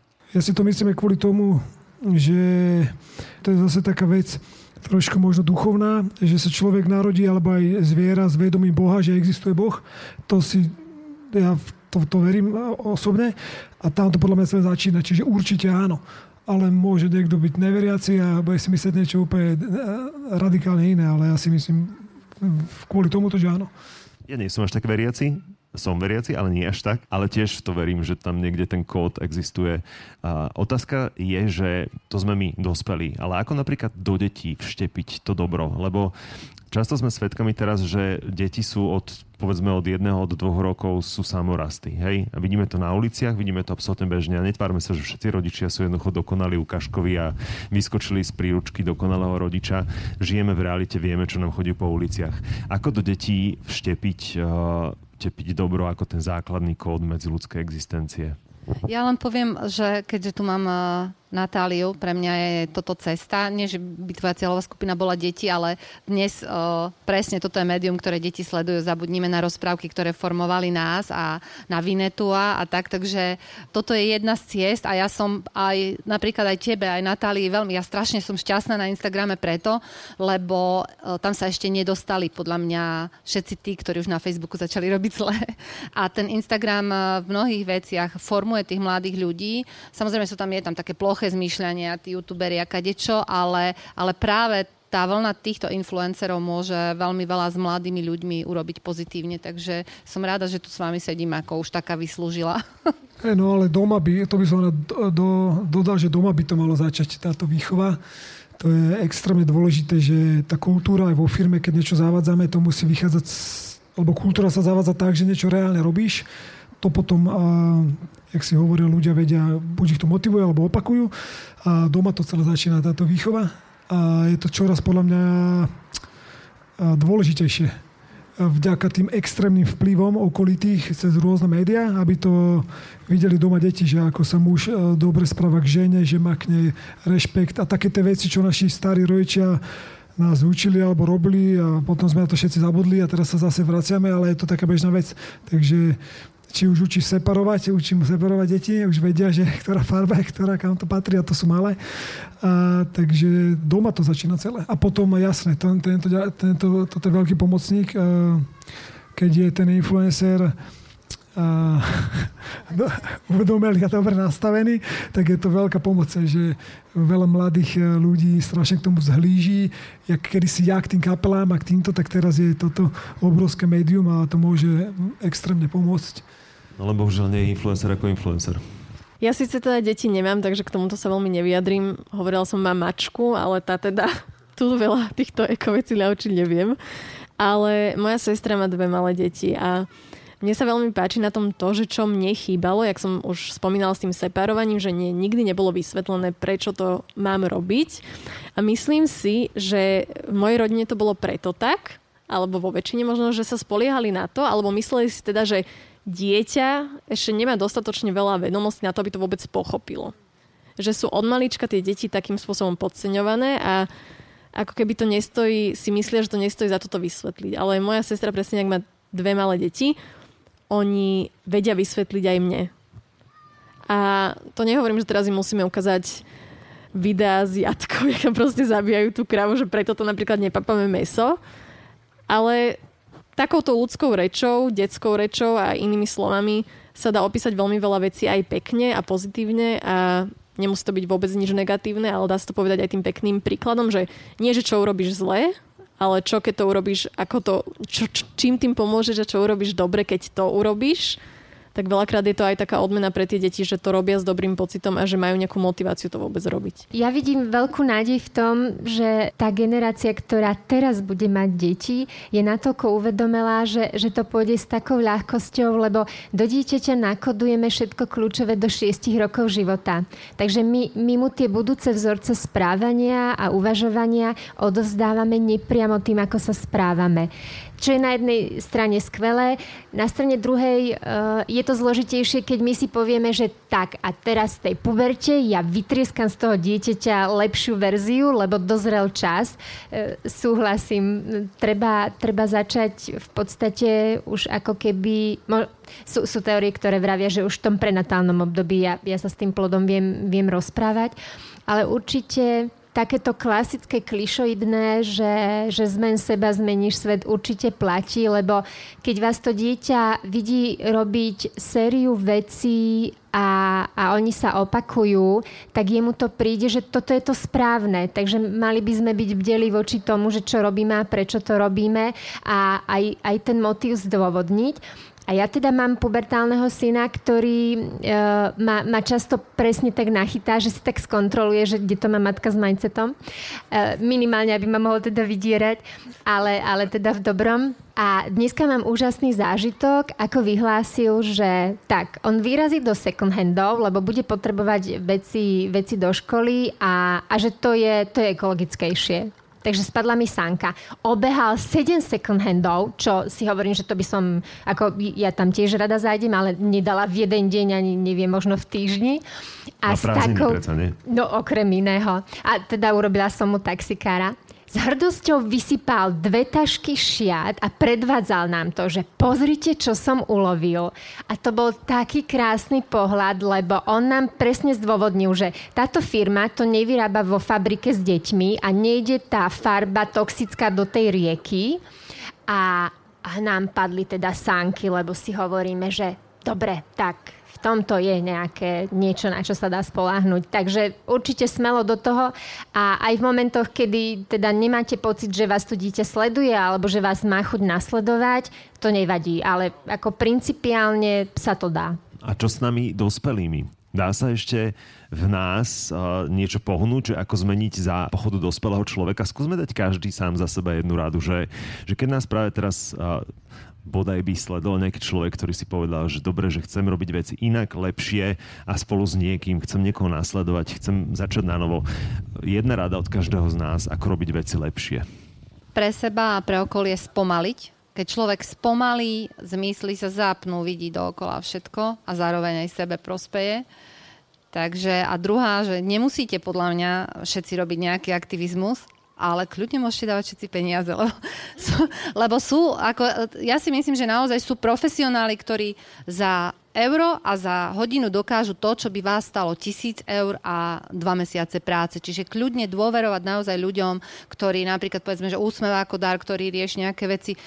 Nie každý má komunikačnú výbavu, aby išiel, oslovil chudobných. Čiže naozaj tie peniaze sú pre tieto organizácie veľmi dôležité a oni robia naozaj veľmi efektívne veci. Tak ja zopakujem to svoje moto, že Every Individual Matters. Ja ľutujem od začiatku, že som to nedala niečo po slovensky, ale mám pocit, že keď to človek vidí, že mám pocit, že to... To hlavne sa... strašne rýchlo hovorí, že nikto nevie vlastne, čo hovorí. Že ja som si tiež musel zvykať na to, že počkaj pomalšie.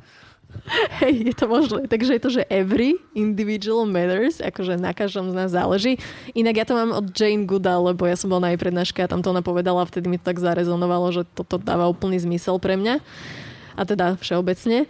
Čiže asi to, že nech každý začne niekde, lebo ak človek niekde začne, on sa to postupne nabaluje, že ja som tiež nezačala zo dňa na deň so všetkým, ale vám to príde tak automaticky, že to má sa niekam posunúť. Že potom to aj chcete a robí vám to väčšiu radosť, keď začnete s jednou témou, ktorá vám je, dajme tomu, najbližšia, lebo každý máme ten bližší vzťah k niečomu inému a potom postupne zistíte, že aby ste ten problém, ten svoj, alebo to, čo chcete riešiť, vy mohli riešiť, že sa to týka aj ďalších iných problémov, ktoré s tým nejakým spôsobom súvisia a on to potom postupne nejak e, príde. Takže netreba byť na seba tvrdý, ale treba začať a potom to už pôjde samé. Podľa mňa, že každý jeden z nás, že on taký tichý hlasok má v sebe, že či je to nejaký medziľudský vzťah alebo čoľve, čokoľvek, čo zažívame v práci alebo niekde inde, doma pod perinkou, keď zaspávaš, že rozmýšľaš, čo by som ešte tak mohol urobiť, že podľa mňa každý jeden z nás vie, že čo by tak mohol lepšie urobiť.